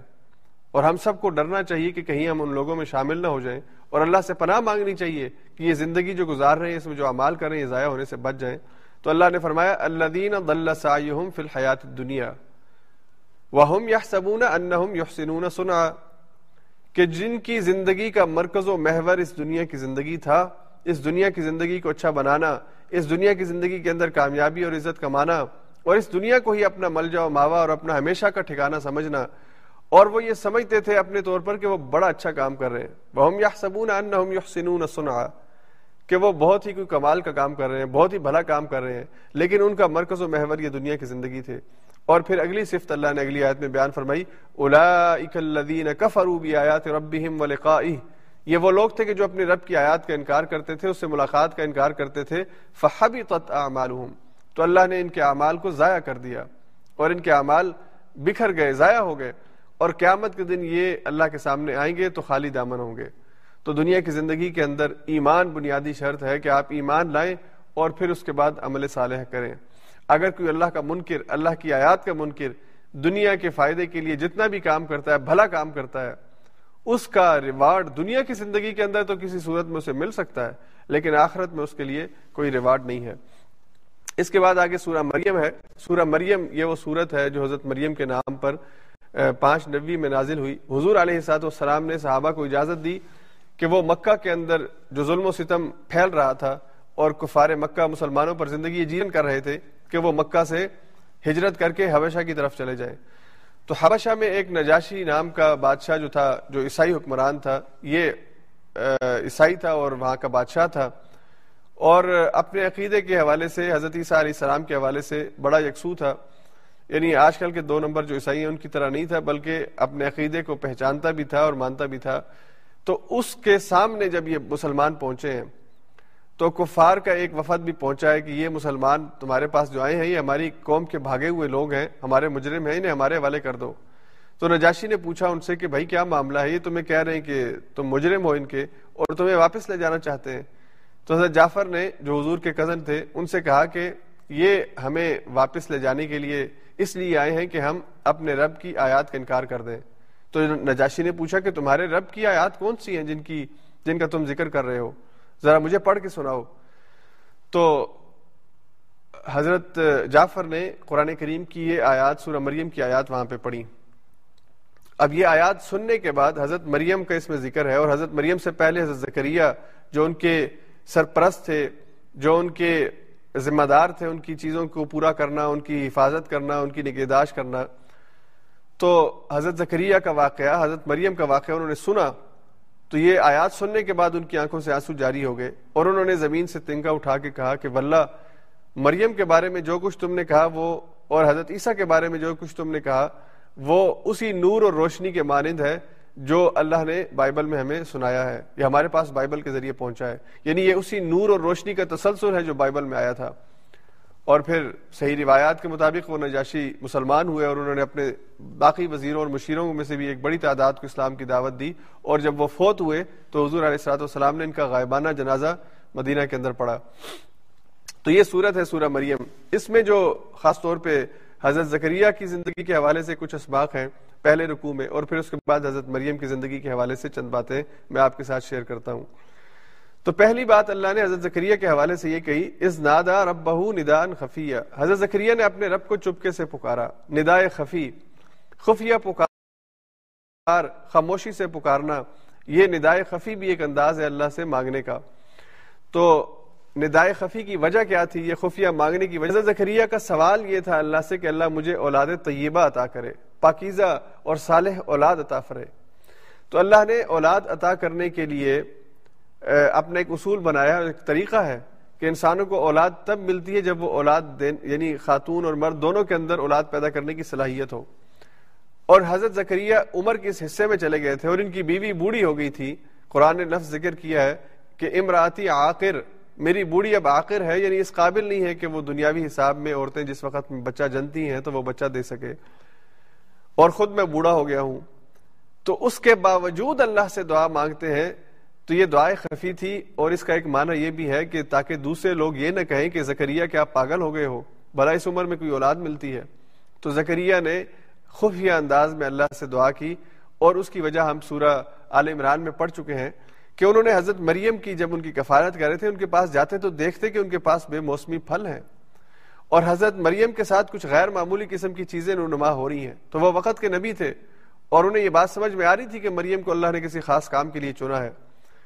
تو جب ان پھلوں کو دیکھتے تو دل میں ایک خواہش پیدا ہوئی کہ میں بھی اللہ سے مانگوں۔ اللہ اگر گرمی میں سردی کے پھل ہمیں دے رہا ہے، تازہ پھل بالکل میسر ہیں۔ اور مریم کو اس کے حجرے کے اندر اور بیٹھے بیٹھے رزق کی فراوانی ہے، تو اللہ مجھے بھی دے سکتا ہے۔ تو پھر اللہ سے سوال کیا۔ یہاں پہ جو لوگ بے اولاد ہیں، ان کے لیے بھی ایک، اس حوالے سے سبق ہے کہ وہ اس دعا کا اہتمام کریں جو حضرت ذکریہ نے مانگی تھی۔ ربی حبلی ملدن کا ضروریتن طیبہ ان کا سمیع دعا حضرت زکریہ کو ذہن میں رکھیں کہ بظاہر دنیاوی اسباب میں وہ اپنے آپ کو فارغ کر چکے ہیں کہ مجھے اولاد نہیں ملے گی اور ملتی بھی نہیں ہے اس ایج کے اندر۔ اس وقت اللہ سے دعا کرتے ہیں کہ اللہ، اگر تیرا فیصلہ میرے بارے میں آ جائے کہ مجھے اولاد ملنی ہے تو تو اولاد دے سکتا ہے۔ تو اس لیے بے اولاد جو ہیں، ان کو اللہ سے یہ دعا مانگنی چاہیے، جن کے ہاں اولاد نہیں ہے، کہ وہ حضرت زکریہ کے اس کریکٹر کو، اس ایمان افروز واقعے کو پڑھیں اور اس دعا کو اسی کیفیت سے مانگیں جس طرح حضرت زکریہ مانگتے تھے۔ تو اللہ کی رحمت سے امید ہے کہ اللہ ان کے گھر کے اندر بھی اپنی رونقیں اور اپنی رحمتیں اللہ کی طرف سے آئیں گی۔ تو حضرت زکریہ نے یہ دعا کی۔ پھر اللہ نے اس دعا کو قبول کیا اور اللہ کے لیے کوئی غیر معمولی کسی کام کا ظہور کرنا، اسے دنیا کے سامنے پیش کرنا مشکل نہیں ہے۔ تو اللہ نے کہا یا زکریہ اے زکریہ ان نبشرو کبھی غلام ان اسم ہو ہم آپ کو ایک غلام کی ایک لڑکے کی بشارت دیتے ہیں، ہم آپ کو بیٹا عطا کریں گے، اس کا نام یحیا ہوگا۔ اور یہ ایسا نام ہے، لم نجعل له من قبل سمیہ ہم نے اس سے پہلے کسی کا نام یحیا نہیں رکھا۔ تو یحییٰ نام کا پہلا آدمی دنیا میں آئے گا اور وہ تیرا بیٹا ہوگا۔ اب اس نام کے اندر بھی ظاہری بات ہے، حضرت ذکریہ علیہ السلام کو جو بیٹا اللہ نے دیا یحییٰ، ایک خوبصورت نام ہے، ایک نبی کا نام ہے، نبی تھے حضرت یحییٰ۔ اور اللہ نے یہ کہا زکریہ سے کہ زکریہ صرف اولاد نہیں دوں گا، بلکہ تیری اولاد کو، تیرے بیٹے کو میں ایک منفرد نام دوں گا، ایک نیا نام دوں گا جو اس سے پہلے دنیا نے نہیں سنا۔ اور تیسرا، اللہ نے فرمایا کہ وہ تیرا بیٹا بہت ہی خصوصی انعامات اور خصوصی اللہ کی طرف سے تحفوں کا مالک ہوگا۔ اللہ نے قرآن میں فرمایا، وسلام علیہ یوم ولیدہ و یوم یموتو و یوم یباسحیہ کہ اس کے اوپر سلامتی ہو، جس دن کے وہ پیدا ہو اور جس دن کے اس کی ڈیتھ ہو اور جس دن وہ دوبارہ اٹھایا جائے گا۔ اور یہی بات حضرت یحییٰ کے بارے میں، حضرت عیسیٰ کے بارے میں بھی اگلے رقوع میں اللہ نے فرمائی ہے۔ تو حضرت یحییٰ اور حضرت عیسیٰ دونوں اس صفت کے اندر، دونوں اللہ کی طرف سے ان انعامات کے اندر یکساں ہیں۔ تو حضرت مریم کو اللہ نے جو تحفہ دیا حضرت عیسیٰ کی شکل میں، اور حضرت زکریہ کو ان کے صبر کے اوپر اور اللہ پر ایمان کے اوپر اور اللہ سے اولاد کی طلب اور امید کے اوپر جو انعام دیا، دونوں میں یہ مشترک قدر قدر رکھی کہ دونوں کے بارے میں کہا کہ جس دن وہ پیدا ہوئے اور جس دن وہ فوت ہوں گے اور جس دن وہ دوبارہ اٹھائے جائیں گے، ان کو سلامتی ہو۔ یہاں پہ ایک اور بات مفسرین نے لکھی کہ انسان کے لیے تین اوقات جو ہیں وہ بڑے ہی مشکل ہوتے ہیں۔ اس کی زندگی میں بڑے بھاری لمحات جو ہوتے ہیں، وہ تین وقت ہوتے ہیں۔ ایک وقت جب پیدا ہوتا ہے، تو دنیا میں آنے کا، اس کا جو ٹائم ہے، اس وقت بچے کا جو رونا ہے، اس کے بارے میں حدیث میں آتا ہے کہ وہ شیطان کی چوک یا شیطان کی مار کی وجہ سے روتا ہے۔ اسی لیے اسے سب سے پہلے اذان سنانے کا حکم دیا گیا کہ بچے کو اذان سنائی جائے۔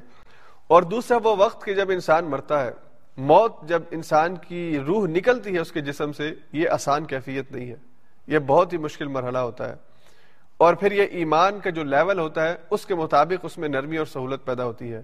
ایک مومن کے بارے میں حضور نے فرمایا کہ سب سے آسان موت یہ ہے کہ گویا کہ اس کے جسم کے اندر سوئی چب ہوئی جائے، اس کو درد ہو، یہ وہ درد ہے جو معمولی سے معمولی درد ہے، وگرنہ جو اللہ کے منکر ہیں، اللہ کا انکار کرنے والے ہیں۔ دوسری حد یہ ہے سختی کی کہ ایسے جان نکلتی ہے جیسے کسی جانور کی زندہ اس کی کھال جو ہے، اس کے وجود سے الگ کی جائے۔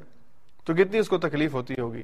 یعنی آپ صرف یوں ہی تصور کر لیں کہ انسان کے جو ناخن ہے، ایک ناخن، اگر اس کو اکھاڑا جائے، کسی چیز سے، پلاس سے، کسی چیز سے کھینچا جائے، تو ناقابل بیان تکلیف ہے، ناقابل بیان یہ درد ہے جو اس کو ہوتی ہے۔ تو پورے وجود سے اس طرح کھینچنا، اس کی روح کو، تو یہ بہت ہی اذیت ناک مرحلہ ہوتا ہے۔ تو یہ ایمان ہوتا ہے جو اس کام میں سہولت پیدا کرتا ہے کہ روح نکلتی ہے اور انسان کو تکلیف نہیں ہوتی۔ اور تیسرا، یو باس حیات تیسرا وہ وقت ہوگا، بہت مشکل وقت ہوگا جب انسان دوبارہ کھڑے کیے جائیں گے یعنی قیامت کے دن، حشر کا میدان۔ تو حشر کے میدان میں بہت ہی مشکل مرحلہ ہوگا۔ اس وقت اچھے اچھوں کے پسینے چھوٹ رہے ہوں گے۔ نیک نیک لوگ جو ہیں، اللہ کی پناہ میں آنے کی کوشش کر رہے ہوں گے۔ حتیٰ کہ حضور علیہ سات والسلام نے کہا کہ نبی بھی اللہ سے رحم کی اپیل کر رہے ہوں گے۔ یعنی اس کی سختی کا عالم یہ ہوگا۔ سورج اس کا فاصلہ زمین سے کم ہو جائے گا، اس میدان سے جہاں پہ انسان کھڑے ہوں گے، کہ وہ اپنی شدت کی وجہ سے انسان جو ہے وہ شرابور ہو چکے ہوں گے۔ اور ایک حدیث میں حضور نے کہا کہ اگر انسان اور بھی ہو جائے، ننگا بھی ہو جائے کیونکہ دوسرا اس کی طرف دیکھ بھی نہیں پائے گا، اسے یہ فکر ہی نہیں ہوگی۔ اسے یہ ہوگی کہ اس مشکل مرحلے میں میں اپنی بچت کیسے کر سکتا ہوں؟ یعنی نفسی نفسی کا عالم ہوگا۔ اس کے بعد اللہ تعالیٰ نے حضرت مریم کا اور حضرت عیسیٰ کا ذکر کیا۔ اور اس میں اللہ تعالیٰ نے جو اسباق بیان فرمائے، اس میں چند باتیں جو ہیں میں آپ کے ساتھ ذکر کرتا ہوں۔ پہلے حضور، اللہ تعالیٰ نے فرمایا وزقر فل کتابی مریم ادن تبدت میں نہلیہ مکان شرقیہ آپ بیان کیجیے مریم کے حالات زندگی، مریم کا واقعات، مریم کی زندگی اور حضرت عیسیٰ کی زندگی۔ جبکہ انہوں نے جو بیت المقدس کا شرقی پہلو ہے، شرقی کونا ہے وہاں پہ اپنا ٹھکانہ بنا لیا تھا یعنی جو بیت المقدس میں شرقی جانب کے اوپر ایک کمرہ نما حجرہ ہے، وہاں پہ حضرت مریم علیہ السلام کو وہ الاٹ ہو گیا تھا۔ حضرت زکریہ جو تھے، ان کے پاس بیت المقدس کی نگرانی تھی۔ تو جو حضرت مریم عبادت کے لیے ان کو وہ کمرہ الاٹ ہوا، تو اس کی ذمہ داری اور نگرانی بھی حضرت زکریہ کے پاس تھی۔ اور وہاں پر وہ اللہ کی عبادت کرتی تھی۔ اب اللہ کا فرشتہ جب ان کو یہ خوشخبری دینے آیا ہے کہ اللہ آپ کو بیٹا عطا کریں گے، تو حضرت مریم کا رنگ پیلا ہو گیا اور حضرت مریم پریشانی کے اندر اور آپ جو ہے وہ یعنی کسی پاک دامن عورت کو یہ کہا جائے کہ تجھے بیٹا ہوگا، تو بیٹا ہونے کے لیے جو دنیاوی اسباب اللہ نے بتائے ہیں، جس طرح سے بیٹا ہوتا ہے کہ ایک مرد اور ایک عورت کا ملاپ ہوتا ہے۔ تو حضرت مریم نے کہا کہ میرا بیٹا کیسا ہوگا، جبکہ مجھے تو کسی انسان نے چھوا تک نہیں ہے۔ قال انا یکون قالت انا یکون علی غلام ولم یم سسنی بشر ولم اکو بغیہ۔ نہ تو مجھے کسی انسان نے چھوا ہے اور نہ ہی میں نے کوئی بغاوت کا یا سرکشی کا یعنی زنا کا ارتکاب کیا ہے کہ مجھ سے لڑکا ہو، مجھ سے کوئی اولاد ہو۔ تو یہ تو کیا بات کر رہا ہے؟ یہ ممکن نہیں ہے۔ تو یہ یعنی یہ بات ناقابل قبول ہو سکتی ہے، یہ بات ناقابل تصور ہے کہ میرے ہاں بیٹا ہو جائے۔ تو اس کے بعد اللہ کے فرشتے نے جو کہ حضرت جبریل تھے، حضرت مریم سے کہا، مریم، قال کذالک، ایسا ہی ہوگا۔ اور ہوا، قال رب کی ہوا علیہ حین تیرے رب نے یہ کہا کہ اس کے لیے یہ بات بہت آسان ہے۔ اس کے لیے یہ بات مشکل نہیں ہے۔ انسانوں کے لیے یہ بات ناممکن ہے کہ ایک مرد عورت کے ملاپ کے بغیر لڑکا پیدا ہو جائے۔ لیکن تیرے رب کے لیے یہ بات بہت آسان ہے۔ وہ کلمہ کن کے ذریعے تمہارے سب کے باپ آدم کو پیدا کر سکتا ہے؟ بغیر کسی ماں اور باپ کے، بغیر کسی سیمپل اور ماڈل کے، اگر وہ کر سکتا ہے تو یہ تو اس کے لیے بہت آسان ہے۔ ہوا علیہ حیون اور دوسری وجہ فرشتے نے بیان کی، ولی نہ آیت للناس۔ ہم اسے انسانوں کے لیے ایک نشانی بنانا چاہتے ہیں۔ عیسا انسانوں کے لیے اللہ کی ایک نشانی ہوں گے۔ ان کی پیدائش، ان کے معجزات اور ان کا دنیا سے جانا یہ ساری چیزیں انسانوں کے سامنے نشانی کے طور پر ہوں گی۔ وہ رحمتم منا، اور یہ ہماری طرف سے رحمت کے طور پر ہم اسے تیری گود میں بھیجیں گے۔ وکان امرم مقدیہ اور معاملہ یہ ہے کہ یہ فیصلہ ہو چکا ہے۔ اب تیری کسی دعا سے، تیری کسی تدبیر سے یہ معاملہ ٹلے گا نہیں۔ اللہ نے تیرا انتخاب کیا ہے، اور قرآن نے سورہ آل عمران میں جو آیت کہی تھی، کتنی خوبصورت آیت ہے۔ ان اللہ استفا کی و تحرا کی وصطفیٰ کے اللہ نساء العالمین اللہ نے تمام جہان کی عورتوں میں تیرا انتخاب کیا ہے۔ تجھے یہ مقام اور مرتبہ دیا ہے کہ تیرے وطن سے عیسیٰ پیدا ہوگا، جو اللہ کا محبوب ہوگا، جسے اللہ نے روح اللہ کہا، جسے اللہ نے کلمت اللہ کہا۔ اور اس معجزے کو، اس خوبصورت بچے کو اللہ تیری گود میں دیں گے۔ تو تیرے لیے بھی عظمت کا پہلو ہے اور تیرے لیے بھی اللہ کی طرف سے یہ انعام اس لیے اس میں پریشان ہونے کی ضرورت نہیں ہے، بلکہ کہا کہ اللہ کا شکر ادا کر۔ فکولی وشربی وقرری آئینہ فعما ترین من البشری حدن۔ تو اب کہا کہ اب اسی حجرے میں آپ اپنا قیام کریں، اللہ کی عبادت کریں۔ اور اللہ نے معجزے کے طور پر ایک درخت جو ان کے قریب تھا، کھجور کا درخت، وہاں سے ان کو وہ ہلاتی، اس کے تنے کو ہلاتی۔ تو کھجور، تازہ کھجور، بالکل ایسے جیسے بھی کسی جگہ سے پک کے تیار ہو کے آئی ہے اور کھجور کے بارے میں ذہن میں رکھیے۔ کہ کھجور کو بڑی سخت گرمی چاہیے ہوتی ہے اور بڑا ٹائم چاہیے ہوتا ہے تیار ہونے میں۔ کھجور کی فصل سال میں ایک دفعہ لگتی ہے، یہ فصل دو دفعہ نہیں لگتی۔ تو یہ معجزے کے طور پر کہ وہ درخت کا تنا خود ہی کمرے کے اندر عطا ہوا کہ وہاں پہ ہوگا اور آپ اس کو ہلائیں گی تو آپ کے اوپر جو ہے کھجوریں گریں گی اور وہ کھجوریں ہوں گی روتا بن جنیا۔ ایسے جیسے بالکل تر و تازہ ابھی تیار ہو کے آئی ہوں۔ کوئی پرانے سیزن کی نہیں، بالکل تازہ کھجوریں اللہ آپ کو عطا فرمائیں گے۔ اور پھر جب لوگ آپ کے پاس آئیں گے پوچھنے کے لیے کہ مریم یہ کیا معاملہ ہے، اب ظاہری بات ہے بات پھیلے گی اور بیت المقدس کے اندر یہ بات ہر گھر کے اندر پہنچے گی کہ مریم اس کو حمل ہو گیا ہے۔ حالانکہ وہ تو ہر وقت اللہ کی عبادت میں رہتی ہے اور نہ ہی مریم کے ماں باپ ایسے ہیں، اس کا کریکٹر ایسا ہے کہ وہ غلط کام کرے۔ تو افواہیں پھیلیں گی اور لوگ آپ کے پاس سوال لے کر آئیں گے۔ تو آپ نے کیا کہنا ہے؟ انی نظر تو الرحمانی سعما میں نے اللہ کے لیے نظر مانی ہے کہ میں خاموشی کا روزہ رکھوں گی، فلن اکلی مل یوم انسیا تو میں اس خاموشی کے روزے کی وجہ سے آپ سے بات نہیں کر سکتی۔ یعنی اس کا مطلب یہ ہے کہ اگر آپ اللہ کی طرف سے دی ہوئی واضح ہدایات کے اوپر عمل کرتے ہوئے کوئی کام کر رہے ہیں اور آپ یکسوئی کے ساتھ اپنا کام کر رہے ہیں، تو پھر لوگوں کا جو پروپیگنڈا ہے، لوگوں کے جو سوالات ہیں اور لوگ جو آپ کو پریشان کرنے کے لیے آئیں گے، تو پھر ان کی باتوں پر کان دھرنے کی ضرورت نہیں ہے۔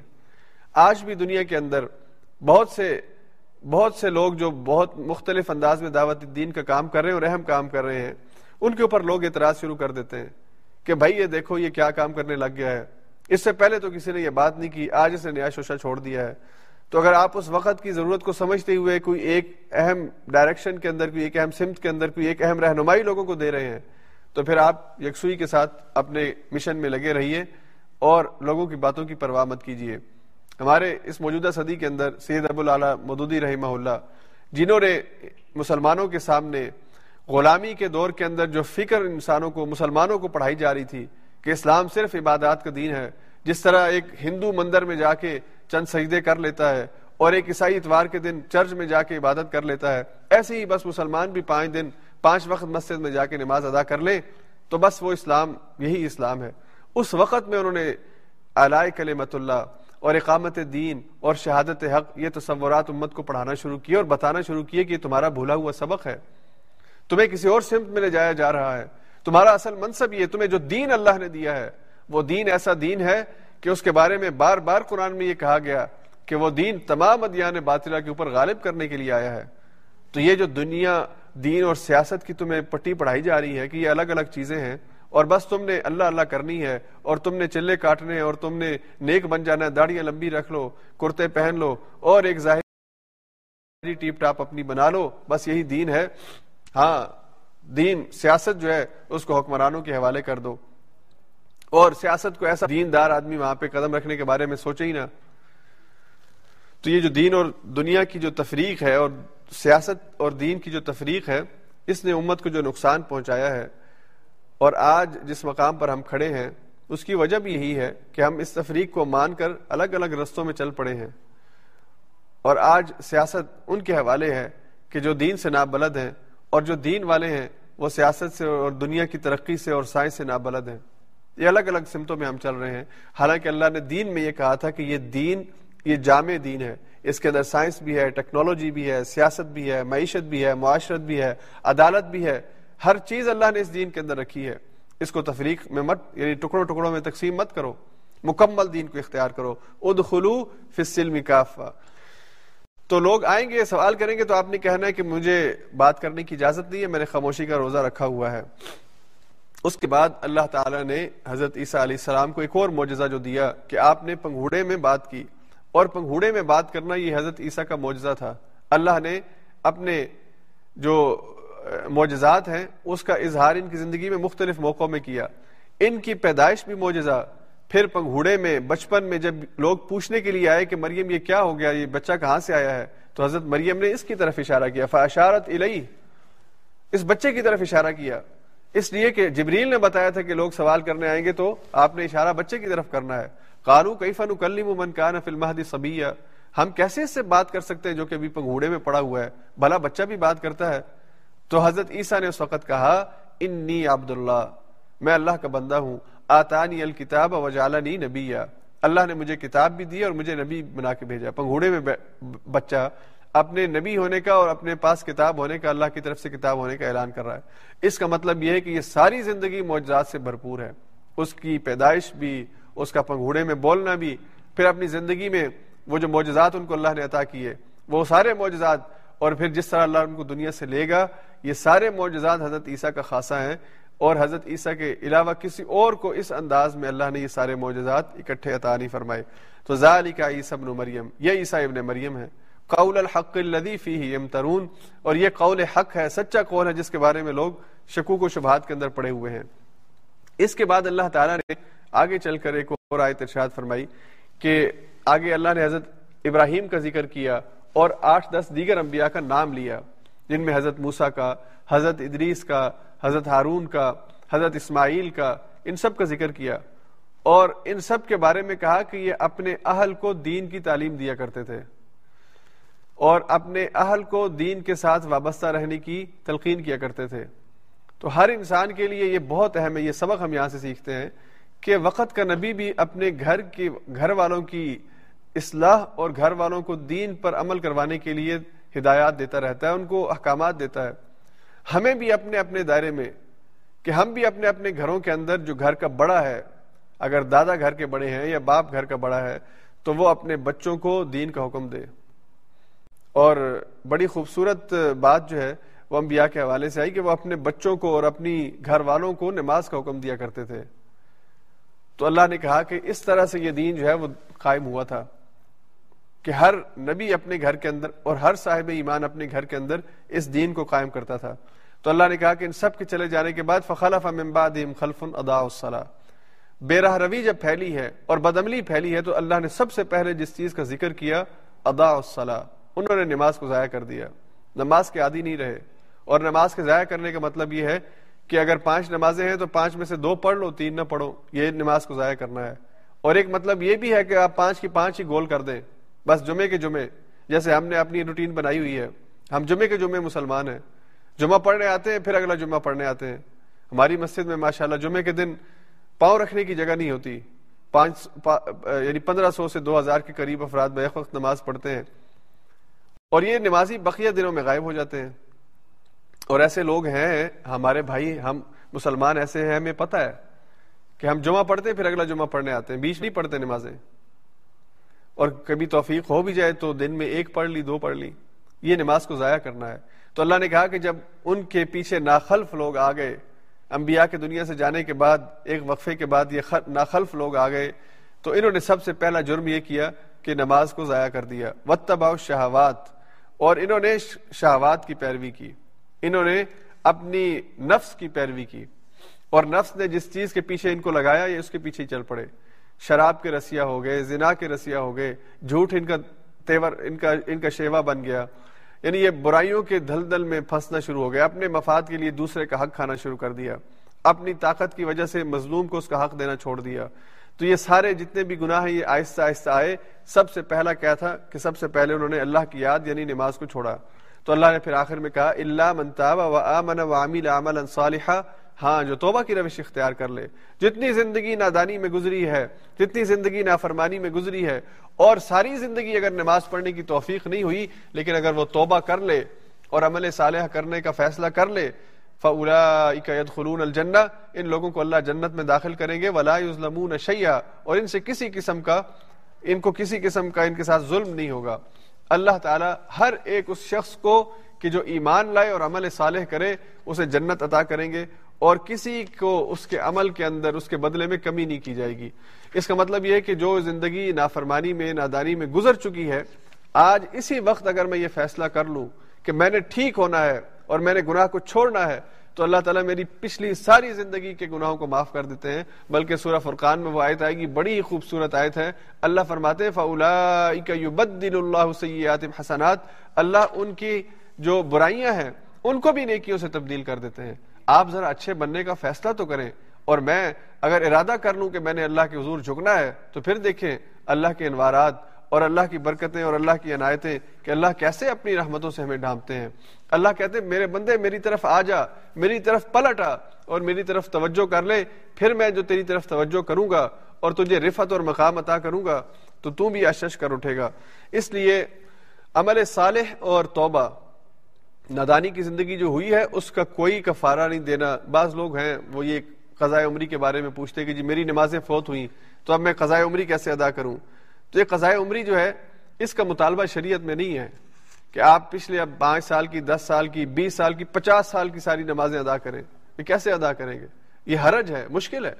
تو شریعت یہ کہتی ہے کہ جو گزر گیا ہے، اس پہ توبہ کرو اور آج سے شروع کر لو۔ ابھی سے، ابھی اثر کی نماز کا وقت ہے، ابھی اثر پڑھو۔ اور آپ کے بعد فیصلہ کر لو کہ پچھلی جو ہوئی ہیں، ان کو میں نے لازمی ادا کرنا ہے۔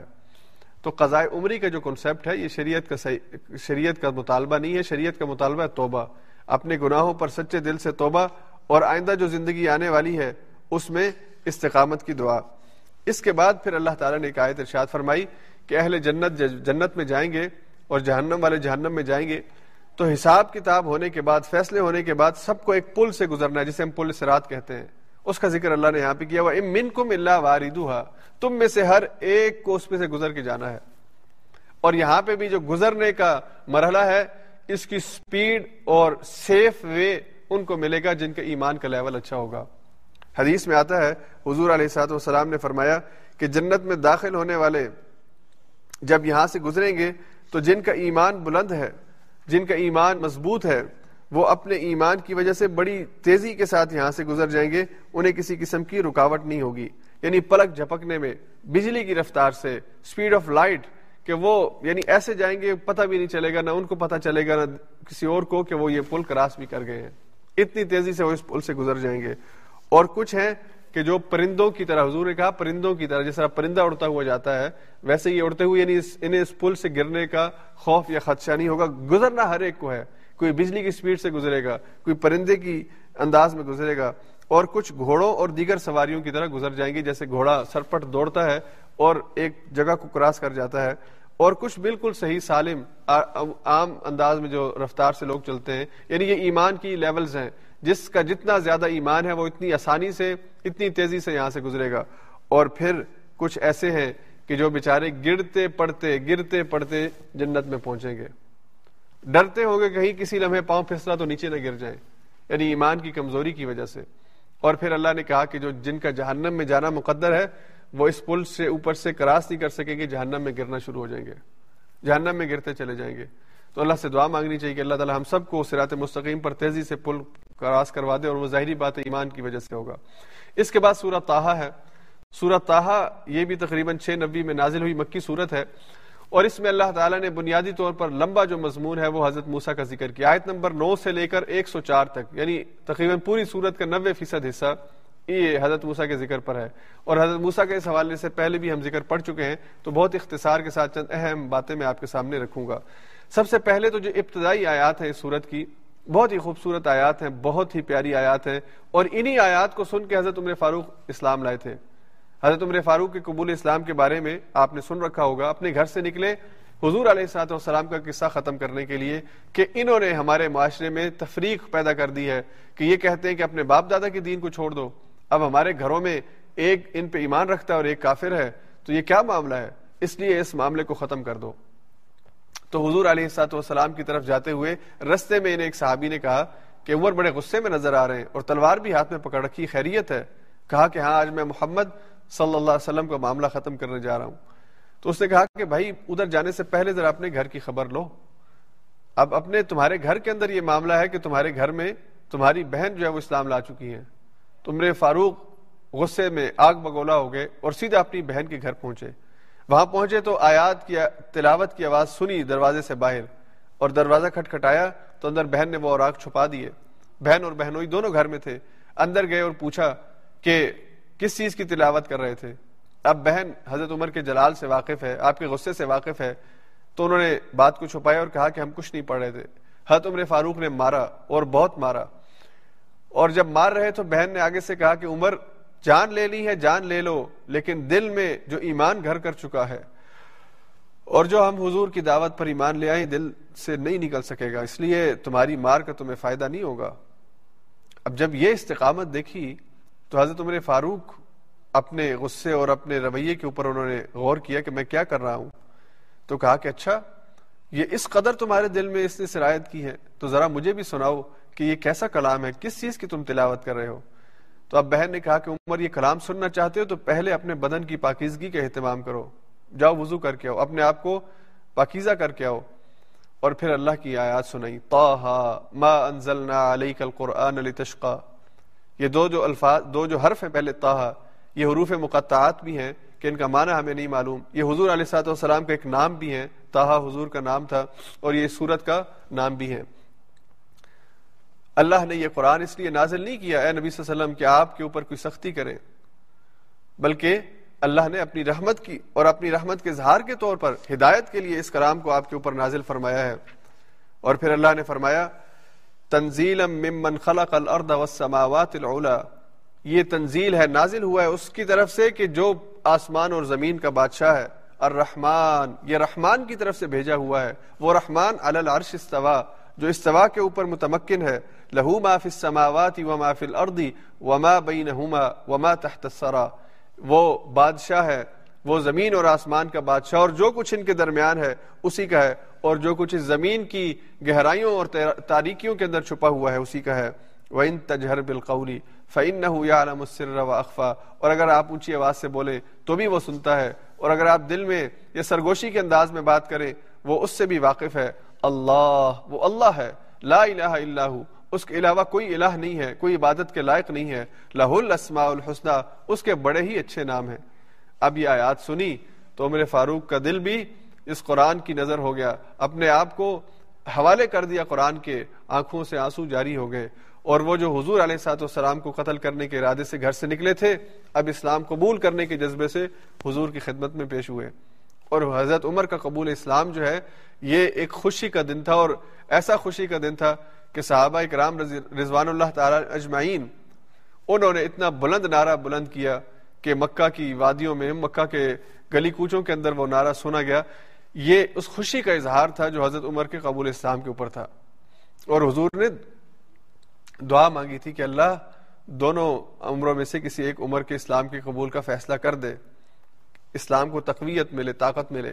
اس کا مطلب یہ ہے کہ معاشرے کے با اختیار معاشرے کے طاقتور اور معاشرے میں اثر انداز ہونے والے افراد کو قبول اسلام کی ان کے لیے دعا کرنا، ان کا اہتمام کرنا یہ بہت ضروری چیز ہے۔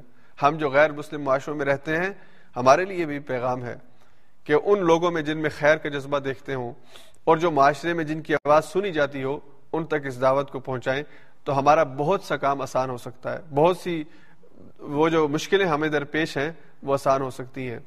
تو اللہ نے حضرت عمر کے قبول اسلام کے حوالے سے ان آیات کے شان نزول کے اندر، ان آیات کے پس منظر کے اندر، تفسیر کے اندر یہ بات ہے۔ اس کے بعد اللہ تعالیٰ نے حضرت موسا کا تفصیلی ذکر کیا۔ اس میں چند اہم باتیں کہ سب سے پہلے حضرت موسا کی جو دعوت ہے اور اس میں ہر نبی کی جو دعوت ہے، اس کا خلاصہ کہ اللہ اس کے علاوہ کوئی الہ نہیں ہے اللہ انفابدنی بس اسی کی ہی عبادت کرنی ہے۔ اور پھر اللہ نے فرمایا کہ موسا علیہ السلام کو میں نے یہ کہا تھا واقعی مسلاط ذکری نماز میری یاد کے لیے قائم کرو۔ تو نماز اللہ کی یاد کے لیے ہے۔ نماز کا اصل مقصد یہ کہ اللہ کی یاد تازہ ہو۔ پھر اس کے بعد اللہ نے حضرت موسا کی دعا کا ذکر کیا۔ جب حضرت موسا کو کہا کہ جاؤ فرعون سے بات کرو اور اس کو بلاؤ دین کی طرف، تو یہ دعا کہی ربش رحلی صدری۔ حضرت موسا نے کہا، اللہ میرے سینے کو کھول دے۔ اور سینے کے کھولنے کا مطلب یہ ہے کہ اللہ اس کے اندر علوم اور معرفت کے خزانے نازل کر دے۔ اللہ مجھے باتوں کی فہم، باتوں کا فہم عطا فرما دے۔ اور مجھے چیزوں کے اندر بہترین انتظام عطا کر دے۔ وہ یسر لی امری اور اللہ میرے معاملے کو آسان کر دے۔ وحل العقدم مل لسانی اللہ میری زبان کے اندر جو گرا ہے، خدا ہے اس کو کھول دے۔ اس کی دو تفسیریں ہیں۔ ایک یہ کہ بولتے ہوئے حضرت موسا کی زبان میں تھوڑی لکنت تھی، اور وہ لکنت کے جو حضرت موسا نے بچپن میں فرعون کے سامنے وہ ایک جو انگارہ تھا، وہ اپنی زبان پہ رکھ لیا تھا۔ تو وہ زبان کی لکنت کو دور کر دے۔ اور دوسرا یہ کہ اللہ بولنے میں مجھے طلاقت لسانی دے یعنی میں بولوں تو مجھے بولنے میں کوئی رکاوٹ نہ ہو۔ میری زبان پہ الفاظ ایسے آئیں جیسے کسی چیز کو تہ کر کے لپیٹا جاتا ہے اور ایک کے بعد دوسری تہ کھلنا شروع ہو جاتی ہے۔ تو ویسے ہی جب میں بولوں تو میری زبان کے اندر روانی آنا شروع ہو جائے۔ یف قولی اور اللہ میں بول تو سکتا ہوں، لیکن لوگوں کے دلوں میں بات نہیں ڈال سکتا۔ تو اللہ یہ کام تو کر دے کہ میری بات لوگوں کے دلوں میں جاگزی ہو جائے، لوگوں کے دل اس کو قبول کرنے کے لیے تیار ہو جائے۔ وجالی وزیرم من اہلی اللہ میرے اہل میں سے کسی ایک کو میرا ساتھی اور مددگار بنا دے، اور میرے اہل میں سب سے اچھا یا قریب ہارون میرا بھائی ہے، اسے اشدد بھی ازری اسے میری طاقت کے اور قوت کے ذریعہ بنا دے۔ اور یہاں پہ پھر اگین وہ جو کہتے ہیں نا ہم، ایک اکیلا، دو گیارہ، اب فرعون کے سامنے جانا ہے۔ تو موسا علیہ السلام کو اپنے ساتھ ایک اور سپورٹر کی ضرورت ہے، ایک اور نبی کی ضرورت ہے جو آپ کے اس مشن میں آپ کا ساتھی ہو اور آپ کی تقویت کا اور مضبوطی کا ذریعہ ہو۔ تو پھر موسا کے دربار میں جب پہنچے ہیں، تو اللہ تعالیٰ نے کہا کہ ان سے کہو، جب بات کرو تو تاکید کی، قولا فقولا لہو قول لینا لعلہ یتذکرو او یخشا۔ بڑی نرمی سے اس سے بات کرنا، سخت انداز میں بات مت کرنا، ہو سکتا ہے وہ نصیحت پکڑ لے۔ تو دائی کو بولتے وقت اپنی زبان کی نرمی اس کا لحاظ رکھنا چاہیے۔ پھر اللہ نے کہا کہ جب موسا کے موسا نے اس کے سامنے دعوت پیش کی فرعون کے سامنے، تو بڑی ایک اہم آیت مینہا خلق ناکم موسا نے فرعون سے کہا کہ یہ زمین، آسمان، سب کچھ اس سے پوچھا نا، قال فمر ربکما یا موسا اے موسا تمہارا رب کون ہے؟ تو حضرت موسا نے بتایا کہ میرا رب اس نے زمین کو پیدا کیا، آسمان کو پیدا کیا، اور کہا کہ اس نے تمہیں اس مٹی سے پیدا کیا۔ منہا خلق ناکم وفی ہا نعیدکم اسی مٹی میں ہم تمہیں واپس لے جاتے ہیں جب تم فوت ہوتے ہو ومن ہا نخرجکم تارتن اخرى اور پھر دوبارہ قیامت کے دن ہم اسی میں سے تمہیں اٹھائیں گے۔ اور یہ وہ آیت ہے جو حضور نے پڑھنے کی تلقین کی جب ہم اپنے مردے کو اپنے کسی مرحوم کو قبر, قبر میں اتارتے ہیں تو پہلے مٹی اپنے ہاتھ سے یعنی ایک مٹھ کے اندر مٹی اٹھائیں اور یہ آیت پڑھیں اور وہ قبر کے اندر مٹی پھینکیں۔ ہمارے لیے ایمان کے عقیدے کا تکرار ہے اور یہ سبق ہمیں یاد کروانا ہے کہ وہ تو مٹی میں چلا گیا ہے۔ ہمارے لیے سبق ہے کہ ہم نے بھی اس مٹی میں واپس جانا ہے اور پھر اللہ اس مٹی سے دوبارہ ہم سب کو اٹھائیں گے۔ اس کے بعد پھر آگے وہ جادوگروں کا واقعہ جو ہم نومے پارے میں پڑھ چکے ہیں۔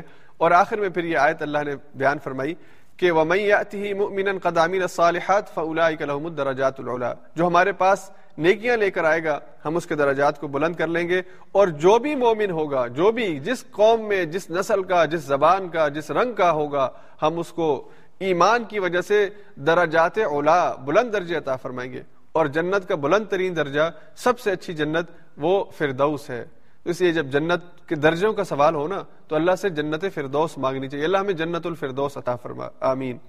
اور پھر آخر میں آگے چل کر اللہ نے یہ آیت ارشاد فرمائی۔ اگین جس سے بات شروع کی تھی، شروع کی آیت دیکھ لیں، آخر کی آیت دیکھ لیں، دونوں میں ایک ہی مضمون ہے۔ ان نما الہکم اللہ الذی لا الہ الا هو وسع كل شيء علما۔ تمہارا الہ وہ ہے کہ جس کے سوا کوئی اور عبادت کے لائق نہیں ہے، اور اس کا علم ہر چیز کے اوپر وسیع ہے۔ اور اسی علم کی جس کے اوپر ہم نے بات کی، حضور کو تلقین کی کہ آپ دعا مانگیں وقر رب زدنی علما، اللہ میرے علم میں اضافہ کر دے۔ علم اس امت کا شرف ہے، علم انسان کا شرف ہے۔ اور علم حضور علیہ سات والسلام نے اس کی دعا مانگی اور اس کی تلقین کی کہ یہ دعا مانگا کرو، اللہ میرے علم میں اضافہ کر دے۔ اور ایک اور دعا حضور مانگا کرتے تھے، جو حدیث میں آتی ہے کہ اللہ انی اسلوکا علم نافع اور ایک اور دعا اللہ علمنی ما ينفعنی اللہ مجھے وہ علم دے جو مجھے نفع دینے والا ہو، اور مجھے اس علم سے محفوظ رکھ دے جو میرے لیے یا انسانوں کے لیے تباہی کا ذریعہ بن سکتا ہو۔ اس کے بعد آخر میں اللہ تعالیٰ نے کہا کہ جو میرے ذکر سے اعراض کرتے ہیں، ومن اعرض عن ذکری میرے ذکر سے منہ مو موڑتے ہیں۔ فَإِنَّ لَهُ مَعِيشَةً دن کا ان کی معیشت تنگ کر دیتا ہوں۔ معیشت تنگ ہونے کا مطلب کہ یہ جو دنیا کے اندر پیسے کی ریل پیل ہے، ان کے جو رزق کے اندر فراوانی ہے، اس میں تنگی آنا شروع ہو جاتی ہے۔ اور دوسرا یہ کہ ان کو فکری الجھنوں کے اندر مبتلا کر دیتا ہوں۔ فکری طور پر وہ بیچارے پریشان ہوتے ہیں، بظاہر لکھ پتی ہوتے ہیں کروڑ پتی ہوتے ہیں۔ لیکن دل پریشان ہے، فکر پریشان ہے۔ سمجھ میں نہیں آتا، رات کو نیند نہیں آتی۔ گولیاں رکھی ہوتی ہیں، ساتھ دوائیاں رکھی ہوتی ہیں کہ نیند آ سکے۔ تو یہ یہ معیشت کا تنگ ہونا ہے۔ یہ فکر کی بدحالی ہے۔ جو قرآن سے دوری کے نتیجے میں انسان کے اوپر مسلط ہوتی ہے اور پھر اللہ نے فرمایا وہ نہ شروع ہو یوم القیامت یاما ہم قیامت کے دن اس کو اندھا اٹھائیں گے۔ کالا رب لی محشر تنی وقت کن تو بصیرہ اللہ مجھے اندھا کیوں کر دیا؟ میں تو دنیا میں دیکھنے والوں میں سے تھا۔ کالا کا دالی کا تت کا آیا تو ہماری آیات تیرے پاس آئی تھی، تجھے پڑھ کے سنائی جاتی تھی۔ تو نے ان کو بھلا دیا۔ وہ کدالی کل یوم تنسا آج ہم تجھے بھلا دیتے ہیں۔ دنیا کی زندگی میں تو نے ہمیں بھلا دیا تھا، آج ہم تجھے بھلا دیتے ہیں۔ دنیا کی زندگی میں تیرے سامنے اللہ کی آیات پڑھی جاتی تھی، تجھے حلال اور حرام بتایا جاتا تھا، تجھے جائز اور ناجائز کی تفصیل سنائی جاتی تھی۔ پھر تو کہتا تھا کہ میں کو بہت بڑا عالم ہوں، میں بہت بڑا فاضل ہوں، مجھے ان باتوں کی پرواہ نہیں ہے۔ جب اللہ کی آیات تجھے پڑھ کے سنائی جاتی تھی اور تو ان سے اعراض کرتا تھا، تو ان سے صرف نظر کرتا تھا، تو ان پہ نہیں عمل کرتا تھا، اور تو ہمیں بھلا دیتا تھا، تو آج ہم تجھے بھلا دیتے ہیں۔ اللہ تعالیٰ سے دعا ہے کہ اللہ تعالیٰ ہم سب کو قرآن کے ساتھ اپنے تعلق کو مضبوط کرنے اور قرآن کے نور سے اپنے دل کو منور رکھنے کی توفیق عطا فرمائے۔ واخر دعوانا ان الحمد للہ رب العالمین۔